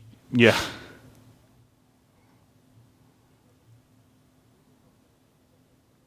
Right away, sir. Do you know what? Oh, Kurt Fuller, I love you. And there's Do you know what that- reporters there. Anyway, Do you know what that looks like to me? What the It just occurred to me when he pushed him out the door. I think that's part of the courtroom set. Is that part of the still. courtroom? I was gonna ask think- you with the wood paneling where- and stuff. That looks like where a jury would go. Oh, how funny. Yeah, I, I wonder if yeah, okay, so to be determined movie where they filmed that. I wonder if that's the jury deliberation uh, room from that. Well, we now we got to figure film. it. See, look, they got the this. This is the functional building. Yeah, part. so uh, here's your as part of the VA dock. setup. And there's, and we talked about this before. There's Louis guiding them out. Uh, they're heading out into the, but just past here, like we would have gotten outside, and there's Eugene Levy. But I, I don't know. And isn't the gag with Eugene Levy is that he gassed up the car while Louis was trying to get them out of the hospital or something? I don't remember that. I feel like I feel like Eugene Levy comes around and he's like, "Okay, she's all gassed up and ready to go." Like he's got some like stupid line. okay, And so this, that this right here is why I love Ghostbusters 2, for the record. Them pulling Yeah. up to the museum looks like a giant jello mold. This, especially as a kid, man, this was the greatest. Sorry, didn't mean to interrupt you there. no, no, it's a fair point. I um, that Jello mold stuff though. That's one of the instances of of the optical effects where I think CGI takes over better. Yeah. that looks yeah. good, but that can be recreated in a computer and put into a shot to look like it belongs there. Where in that case, you're like, that is quite obviously, uh, you know, That's that's an overlay over top of. yeah. Yeah. And don't get me wrong, it works and it's great and it still holds up. But it's like I I I don't like when people go one way or the other. Oh, it's got to be all CGI because it's magic, and other people are like, CGI sucks. It's got to be practical. I'm like, middle ground, guys. like we just have to admit Middle ground. where it Yeah. works and each one works and doesn't work. Like, look at this gating, right? Like. It's Look at so the detail good. on yeah. that's an actual like uh, what is it bronze or scenic, whatever? like the painting. Yeah, like whoever the scenic artist is that aged all that bronze, it looks. It, and also, I mean, while we're you- talking about the art department, it belong or it's in somebody's house like we still or it's in somebody's to, house. to be It determined could be. Uh, I I want to shout out to uh, whoever in the art department or on set deck had to light all of those candles and make sure continuity wise that none of them burned down too low. Whoever had to swap out all those candles, God bless them. My safety candles they, they burn slow uh, ah, God, that shot of the four of them walking up to the building, so good. there he is oh there he is okay we saw him twice Oh, the fireman. uh, uh from he's in the first movie he's Yeah. in deleted scenes where he actually talks to them but i just realized that blurry you can kind of see him in the Yeah, background you can kind of see It's, him. I've seen every form of combustion known to man this sure beats the hell out of me. Yeah, yeah. that's he's back for this one, which was a nice touch that they just couldn't keep. Actually, it's quite sad. Poor guy. And also a, a real life uh, cop in New York City, isn't he? Wasn't that the he he was Yeah. a cop that turned to acting? Uh, or X Fire or something like that. Yeah. He's, uh, but he's a he was a real deal. All right, is everybody ready for New Year's Eve? Do you have your champagne poured? Do you have your noisemakers ready? Do you have a skylight that you can break through and rappel down to at the exact same time as the Ghostbusters? Because it's coming up. It's coming. If you haven't poured the champagne, now is your chance. Do it before higher and higher so that you are ready. Yeah, they got a short walk to take here first, but Well, yeah, but yeah, We'll we'll wait for you guys. Go ahead. We'll we'll no, we're not gonna stop everything down again. That's far too complicated. oh man, all those cobbles wet down. Oh, that must have been freezing. Oh yeah, it had to have been a cold night. Cold night in New York City. It's amazing that you don't see their breath more though. Well, Were they well, cutting around it? Uh, you know, it could could be warmer than we imagine, though. All those lights and a lot of people that tends to microclimate some things a bit. How did the Ghostbusters get to Liberty Island? Do you think that they took the uh, the Ecto Ecto three or whatever the tugboat is that becomes the Ecto three? Uh, Port Authority. I don't know. it's hey, uh, it's almost midnight on New Year's Eve. Uh, let's catch the ferry. I bet the ferry's gonna take us out there. Ugh. Would you raise your hands, please? Oh, hello, miss. Dink it and sink it. Now, as far as I know, no prop builders have managed to make working ones. Oh, but uh, as we witnessed at the premiere event, I saw a couple of guys. I think they were from the Houston Ghostbusters. I'm sorry, guys, I'm, if I'm misrepresenting you, but they had slime blowers that shot bubbles, and it was amazing. Oh, that's true. it was. I bet so you you cool. could. Um, bet you could do it with silly string. That'd work. Yeah, silly string would be good. The cleanup would be horrible. uh, that that Walkman that we saw a couple seconds ago, um, not as expensive on eBay as the Walkman being used by Peter Quill in Guardians of the Galaxy. I see that yeah. one all the time. Well, that one's got to be under heavy, heavy. Uh... Now we. Uh... Uh, boy, I guess it would have been between the last time we we recorded a commentary. Um, this replica that they're in and all that, the scale is off, and the for dramatic effect, the depth of the harbor is is off, and yeah. Uh, so if you haven't listened to the previous commentary, uh, the this shot that we're in right now of of Liberty uh, taking a walk, uh, Chris Stewart, right before we had done the commentary, had done some some arithmetic. He had done all of the measurements and trying to figure out how deep the bay is and how tall Liberty is and if her arm would be sticking out and uh, and, uh, go go back and re-listen to that and also go check out the uh, the illustration that you did. it would only go was really halfway funny. upper, only halfway up.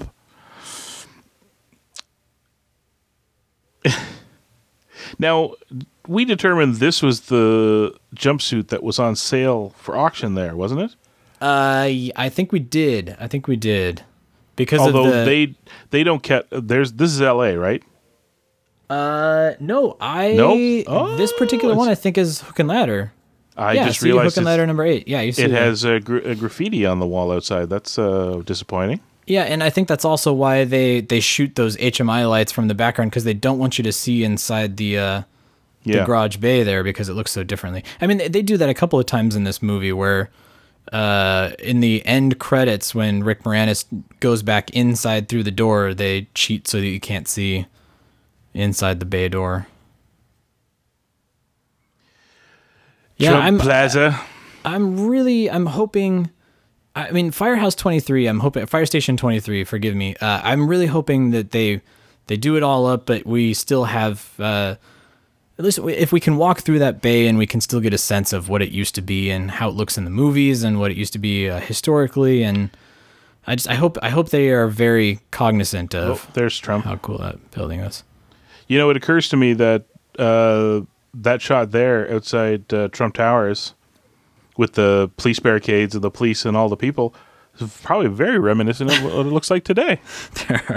it is. It's completely barricaded off now. Crunch. That's right. That's right off uh, Columbus Circle, if I'm not mistaken. That is a uh, that was a beautiful replica car too to have to get crushed. Actually, so I'm gonna have to go back and look story at it. about uh, where all of that was just taking place. That's uh, right around the corner from 55 Central Park West. By the way, Trump Yes. Tower, Columbus Circle. That's all right there by Central all right Park. there. Um, we determined at one point that this um,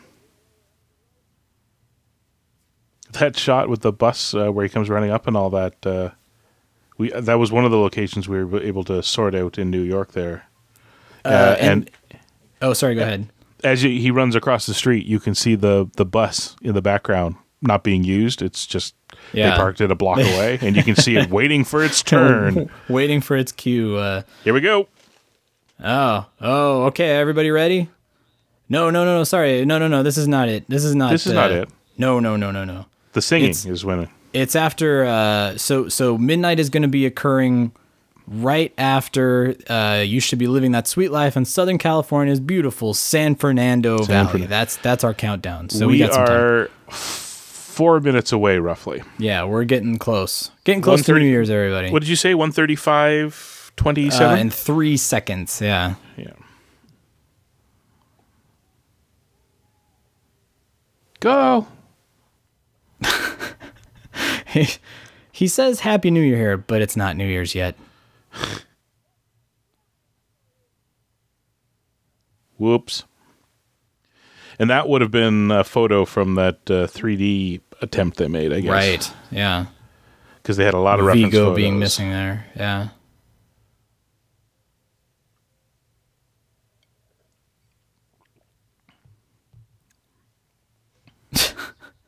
Because if I, I did- recall, did they Etchinson touched up a photo or did he paint it? if I recall correctly, he painted over a photo. So they had taken Yeah. a photo and then he did a paint over, which was really kind of like Frank uh, Frazetta looking. Like he really leaned into it and made it really gothic looking and, and yeah, kind like of his, dark and his spooky. outfit and all that is looks very very painted, but the rendering of the face is very you know true to the Yeah. the actor, which it had to be because you know he was going to Yeah, you were going to see like a one to one of the painting of the actor, the painting, the actor. You were going to see that, but They kind what of I'm what I'm confused by here is they're not standing anywhere near here, but Vigo decided, okay, distract them and grab her. It's like you could have just grabbed her. They weren't anywhere near. yeah. Yeah, what what was Vigo's plan there? I don't know. I don't. Meh. They had to set up this great scene between Peter and Oscar in the footy pajamas that I cannot find anywhere. Damn it. I just want to cuddle that baby. Look at that Yeah. baby duck yellow fleece All he's right. in. So he's out of the painting. I I love how they did the sort of uh, like double exposure, uh, catching up to it, just to kind of say that he's not completely fully formed. Uh, again, this would be something in CG that they would have made him maybe transparent or put a glow around them or whatever. But just just that little photography trick to make it. I've tried to replicate different. it in like Premiere and all that a couple of times, like layering frames, you know, semi-transparent and all that, and it's I, I think it's tricky. I still never got anywhere close what they did. So it's a nice it's a it's a nice little bit of uh, trickery. All right, everybody, grab those uh, grab those party favors. Grab that champagne. We're getting close. Getting close to New Year's. Fine. Get get that person near you that you're gonna kiss. Chris, uh, I guess it's just you and me, pal. I don't. All right. Pucker up.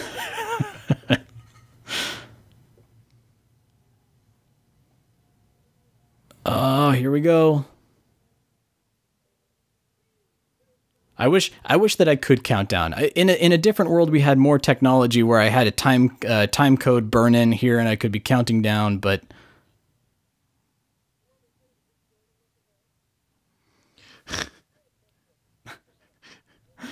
all right, raise All right, those guys. glasses. Lay on the floor and pretend you can't move. Oh, easy. Oh wait, but we have to wear the packs. Ah. Bonehead. All right, everybody here on the Ghostbusters Interdimensional Crossrip, we are about to say goodbye to 2018 and hello to 2019, and we're all going to do it together. 35th anniversary. Here we come. 35th anniversary of Ghostbusters. Oh boy, 2019. 30th anniversary of Ghostbusters 2, the movie we're watching. Okay. Now we become one. There we go. There it is. Uh, 10, 9, 8, 5, 7, 6, 5, 3. Happy New Eight, four, Year! seven, happy, 10, 9, 8, 7. Happy New Year. Everybody's everybody's Happy already New Year. singing. We missed it. Whatever. And, but uh, and Happy New Year. Happy New Year, everybody. Gandalf. Not Eric Idle.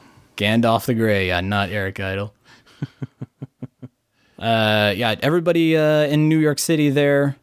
The, the the extras that gathered to celebrate New Year's, not on New Year's. Well, uh, we're we're all here on New Year's, and that's pretty cool. Happy New Year, everybody! Happy 2019. Thanks for spending uh, the evening with us. Or if you listen to this after New Year's, thanks for not spending the evening with us. You had something better to do. Wait a minute, like you're going to stop Guilt? watching the movie? Where no, you got to be? no.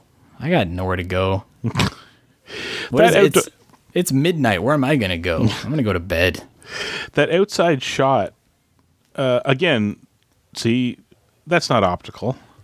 Is it? Well, this this weird. So you've got like a a, tank. pinch They're doing the distortion? tank in the background. So that's one shot. Yeah. They're doing their the Douglas Trumbull clouds. You know, he loved to put inks and stuff into uh, water tanks and film them. So that's what that was. And then him in front. That's that's optical. Yeah, that's all optical. no, They but that composite him- pinching that, was happening on his face. Oh, the pinching. You, I don't. I Maybe think that's, that was I think digital. that's crude digital, but that should say so somewhere in the credits. We'll have to go back and check. Actually, you have to go. Maybe it's in Cinefex. Yeah, maybe. Time to go reread Cinefex on that one. I mean, they, they could have done the distortion optically too. But you're right. Okay, so when his his cheeks kind of pinch in there, that might have been. I mean, This I all here is optical. Them shooting Vigo's face is all optical. optical, optical. There's that brief shot where Peter turns away from the flash. You can see the uh, the timing light in the the end tube there. Oh, can you really? That do you think that's a match shot? By the way, the wide shot. This, the yeah, with the, all of the, it has to be with all of the has slime uh, ascending into the heavens there, and yeah. it looks it looks really it well it's reminiscent of the 55 central park west one from the first movie it just has It ha- that feel of a yeah. matte shot It has to be a matte shot. Um, I mean, it's it's tough. I mean, maybe what they did is they took a practical photo and they did a little paint over onto that, uh, a little, little matte shot spread out shorty.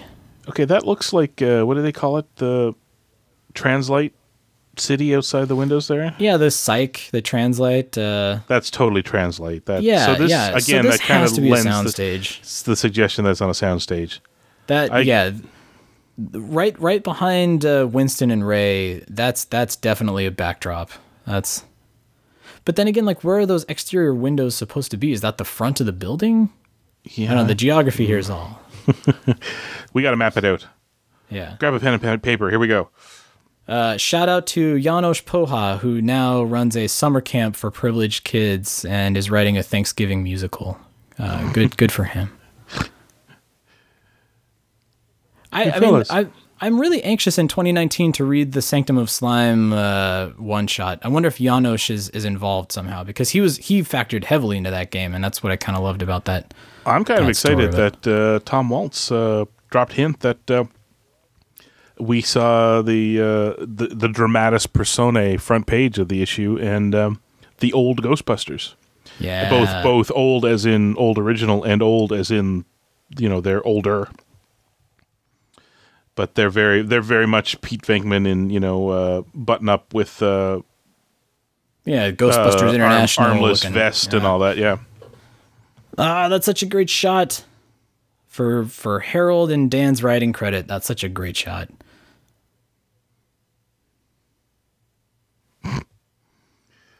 Like nothing about that says normal apartment like he doesn't even have like a dining No, room I or a kitchen table it's just he's got a countertop and a fridge Frankly, nothing about Peter Venkman reads as normal person though either. I don't know.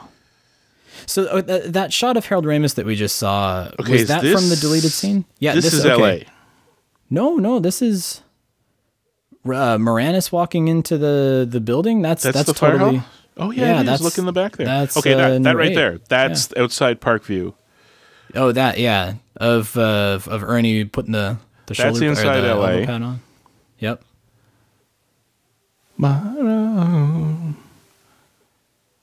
I wonder how many uh, all You of these shots. Not these are Kirk from scenes. Yeah, these are all from scenes that were were cut from the film. I mean,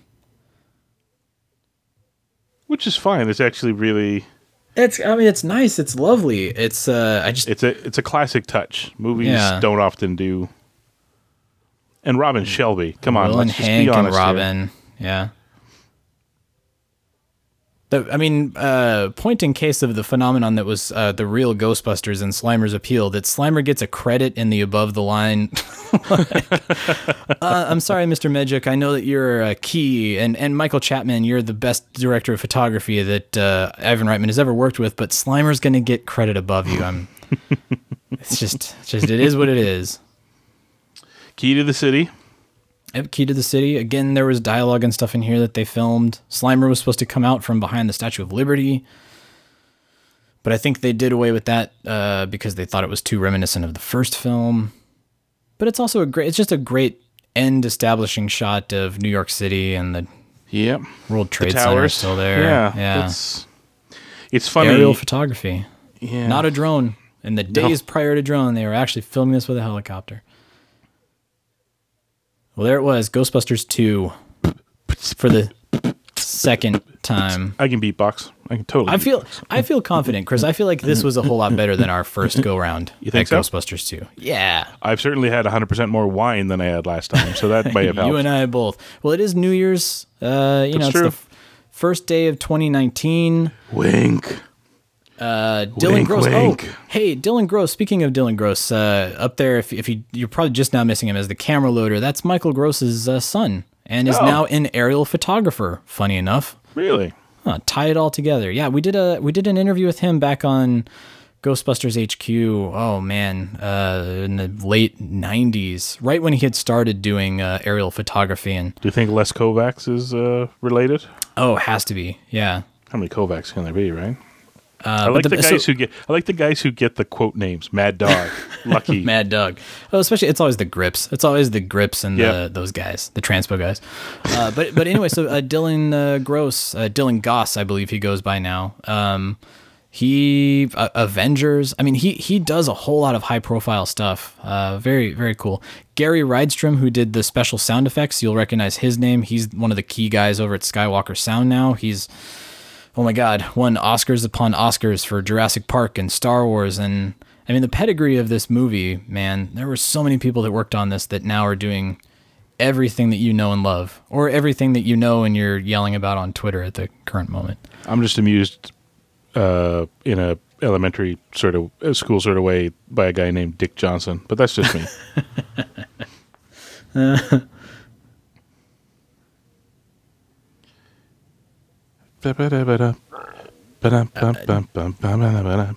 DGA. I wonder what happened to the DGA trainee Susan Fellows. A lot of the DGA trainees become assistant directors. They're I like watching what happens to those guys. All right, so here we go. We're in ILMs. At least I'm in ILM. Hopefully, we're all in ILM together. Effects uh, photography, We're key looking effects for cameraman, anything digital or computer model oriented. shop, chief effects, stage manager, Matt, optical operations, Yeah, effects optical lineup. camera, supervising stage. VFX But coordinators. is the other thing is this is so early. Would it just fall under some other you effects? I right? mean, maybe one of the animators could have been a digital animator. matte photography, matte artist. Yeah, so I mean, your matte photographer, that was shop. probably what we saw the last shot there. of The. Molds, plastics, costume, yeah, finish, yeah, no. bathtub trainer and Wrangler. That's my favorite. And River Rats. I love River Rats as credits.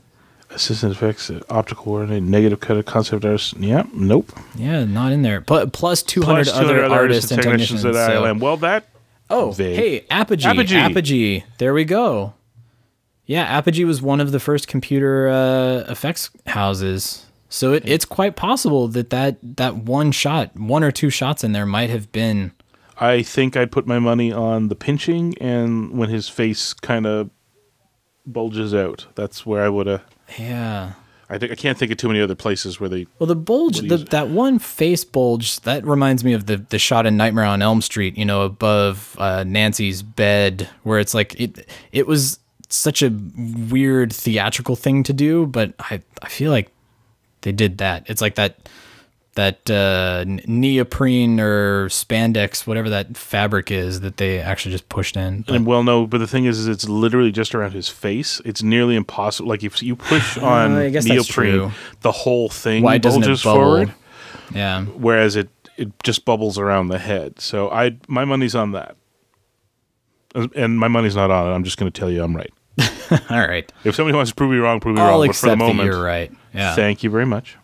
Uh, well, hey, we're we're coming to a close here. We're seeing the cast of, of Ghostbusters 2 now, so that means that our commentary is also coming to an end. Um, and uh, this, uh, I, I mean, it's it's kind of funny. It is the final podcast of 2018 and the first podcast of 2019. Chris, this is uh, oh, that's right. It does. It's kind of nice. Uh, I think this is the first time that we've ever really been able to actually do this, where we oh, there's Walt Flanagan, by the way, Walter Flanagan. I Walter Flanagan, not to be Um, confused. but uh, yeah, it's kind of nice to be able to do this. I I'm the fortuitous timing of us dropping an episode on New Year's Eve uh, that worked out really well. But uh, stunts were into Danny, Danny Aiello Aiello the third. He does. Oh wonder. man, he does so many. And then let's see if uh, Zyker is in here. No, he's not. Is There he were- there- related though? Danny Aiello the third. he is, yeah, Oh. yeah. Uh, long, long line of uh, Ielos, Ielos, Ielos, Ielos. Color by Deluxe. Spectral recording, Dolby Stereo, and select theaters. Uh, well, that's uh, that's all she wrote. Based on characters created by Dan Aykroyd and Harold Ramis. I never realized that they got that credit at the end of Ghostbusters 2. How many times have I watched this movie and that's the last thing you see? I had not realized that. Also, I, I will say this little segment of score here just screams, I want this score. I want this score so bad. Yeah. Well, Edelman re- deserves that it gets released at some point. Or at least if if the whole score isn't out there, just a few tracks. But uh, Well, the Varèse Sarabande put out a thousand, two thousand of the Bernstein score. Like, like monetary wise, you can apparently do super low runs of CDs. I think that the issue and, and what I'm understanding is that everybody keeps saying that they don't think that the music exists, and those recordings have to exist somewhere. They have There's- to there's somewhere. way. well, especially when they did like, you know, new mixes and stuff like that for the Blu-rays. Like, Yeah, you've got music tracks. You have split tracks that you're using for the Dolby Atmos. Uh, anyway, the movie's long over and we're still talking. That's the cross cross rip way here. That's the cross rip promise. the cross rip guarantee. Ay, ay, 2019, same old babbling as 2018. if they're smart, they've turned us off by now. I hope so. I hope so. start start out your New Year's resolution by turning off uh, uh, uh, turning off us to gibbering idiots. Don't idiots. wait another minute. Pick up your phone and call the professionals. Go, go, go, stoppers! I'm sorry, we'll do it again. We want to hear from you. Leave us a voicemail on our call-in line at 470-242-4742. That's 4702-GBHQIC. We also have a Facebook page You Do? and Twitter accounts. Brent is dead. No kidding. Just give me the address. Search Facebook for The Ghostbusters Interdimensional Cross Rip. On Twitter, look for Troy at Ghostbusters HQ and Chris at Proton Charger. What the hell are you doing? If you like what you hear, please take a moment to give us a review on iTunes. Be sure to recommend us to your friends. That makes good sense. Don't wait another minute. Pick up your phone and call the professionals. Once again, our call-in line is 4702-GBHQIC. That ought to do it. Thanks very much, Ray.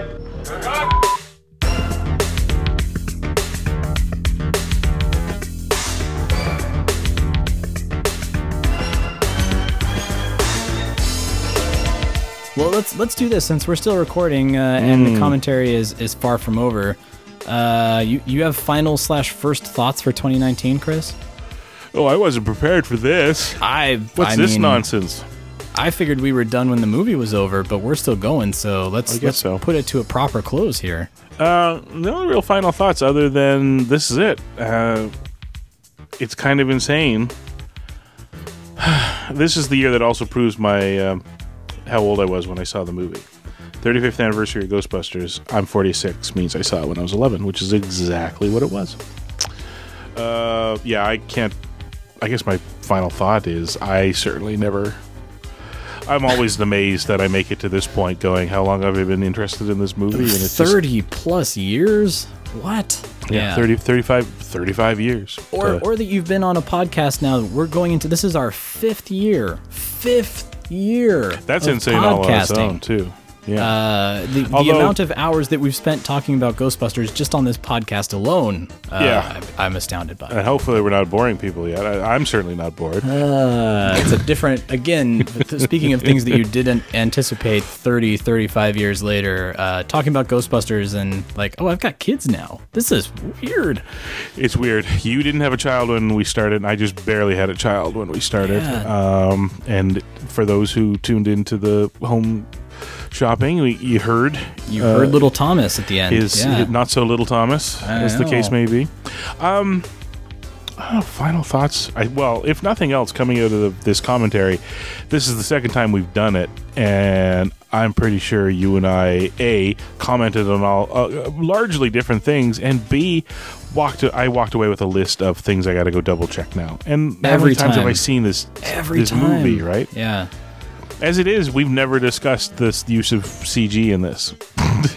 No, Ever. no, yeah. I mean, that's like any good movie, and I think I've brought that up about the original movie too. Is that every time I watch it, if it's on a big screen, small screen, with a group of people, with my, Yeah. you know, while I'm watching it by myself on an airplane, um, I always see something different in all of these movies. Yeah, Uh, but but it's it's because we keep rewatching it, and when we discover one new thing, it helps reveal other new things. So the the removed footage that was released, you know, in the last couple of years or whatever, of the fire commissioner from the first movie coming back in the second movie, but they had to cut him out. Never realized he was there, but now that I know he's there, I'm Now watching the shot, and I'm like, there he is in the background. He's blurry, but that's him. Things like that. Paying attention to the set decorations in uh, Peter Venkman's apartment never really occurred to me until this particular watch. I'm not going to bed until I find out what the, the courtroom is. Be- no, because again, that bit where the, the, the war room with the mayor. I I bet you're right. I bet I you're gotta- right. I'm gonna have to I go through my call sheets because I've got Ghostbusters 2 call sheets. I'll I'll double check that. But um, but uh, yeah, I mean that's uh, that is the beauty of these movies. These movies that we know and we love and we cherish, and uh, obviously a lot of people out there are passionate about them uh, as as much or more so than we are. That you know you're talking about them, you're poring over every detail, you're cosplaying, you're uh, and and that's the good movies do that. The good movies keep you coming back and they keep you interested in them, even if you have seen. Keep God, I, I can't even. Hanging on. I can't. I you can't don't count. really love me. What? Kim Wilde? What happened? I guess so. But uh, but yeah, and and certainly coming into uh, 2019, we've got a lot. We're going to be talking about the the movies that we know and we love, and probably some new stuff. I mean, with uh, FanFest coming around the corner. Uh, I'm Yeah. anxiously awaiting uh, all of the great interviews and things that we're going to be able to do with that, and uh, whatever products and announcements are to be made. We're going to have interviews for those, and Yeah, um, I, I I don't often get to to talk to him, but the couple of times here in the last half of 2018 that I actually spoke directly to Eric Reich, he just giggles. It's Uh, really yeah. disturbing. We it's like, It's- we're like, it- so Eric, anything you can tell us about for 2019? And then he just giggles for five minutes. Eric Eric has turned into, and I mean this with the most respect uh, possible because I admire and respect Eric to no ends. But he's turned into the Kristen Wiig character from SNL, where he's just sitting on his hands and rocking back and forth, going, "Oh my Oh my." god!" It- he he knows that whatever they're going to be dropping on us is going to be huge. But uh, so anyway, so twenty again. What I'm saying, uh, happy 2019, everybody. It's going to be one hell of a ride, and we're glad that you guys are here with us uh, for it. So, um, all right, well, uh, Chris, let's bring this to an end before before we keep going. Find I- another reason to I keep know talking, We, yeah. we have the ability in us, uh, as The as irony Rain of is- Steel uh, called out at one point too last year. The irony is, is uh, we re- we retor- recorded uh, uh, an hour and a half long commentary for a movie, and we're still ending earlier than we normally do for our weekly podcast. This is quite quite true, but we planned. We did Yes, plan we for did. that. But uh, but anyway, happy New Year, everybody! Happy 2019. Uh, happy returns. Uh, prosperous, joyous New Year to all of you and your family and your loved ones and your friends. And uh, we we certainly count you among our family and our friends. Uh, all of our listeners, we love you guys. So wel- welcome to 2019. Welcome to year five of Ghostbusters Interdimensional Crossrip podcasting. And until next week, uh, for a proper first episode to kick off the uh, the new year, we'll see you all on the other side. We Thanks for joining the Ghostbusters Interdimensional Crossrip. Visit us at protoncharging.com, ghostbustershq.net, and stillplayingwithtoys.net. That used to be one of my two favorite shows. Anything you're doing is bad. I just want to let you know that. We'd like to get a sample of your brain tissue. Next week, though, careless pets. Weird.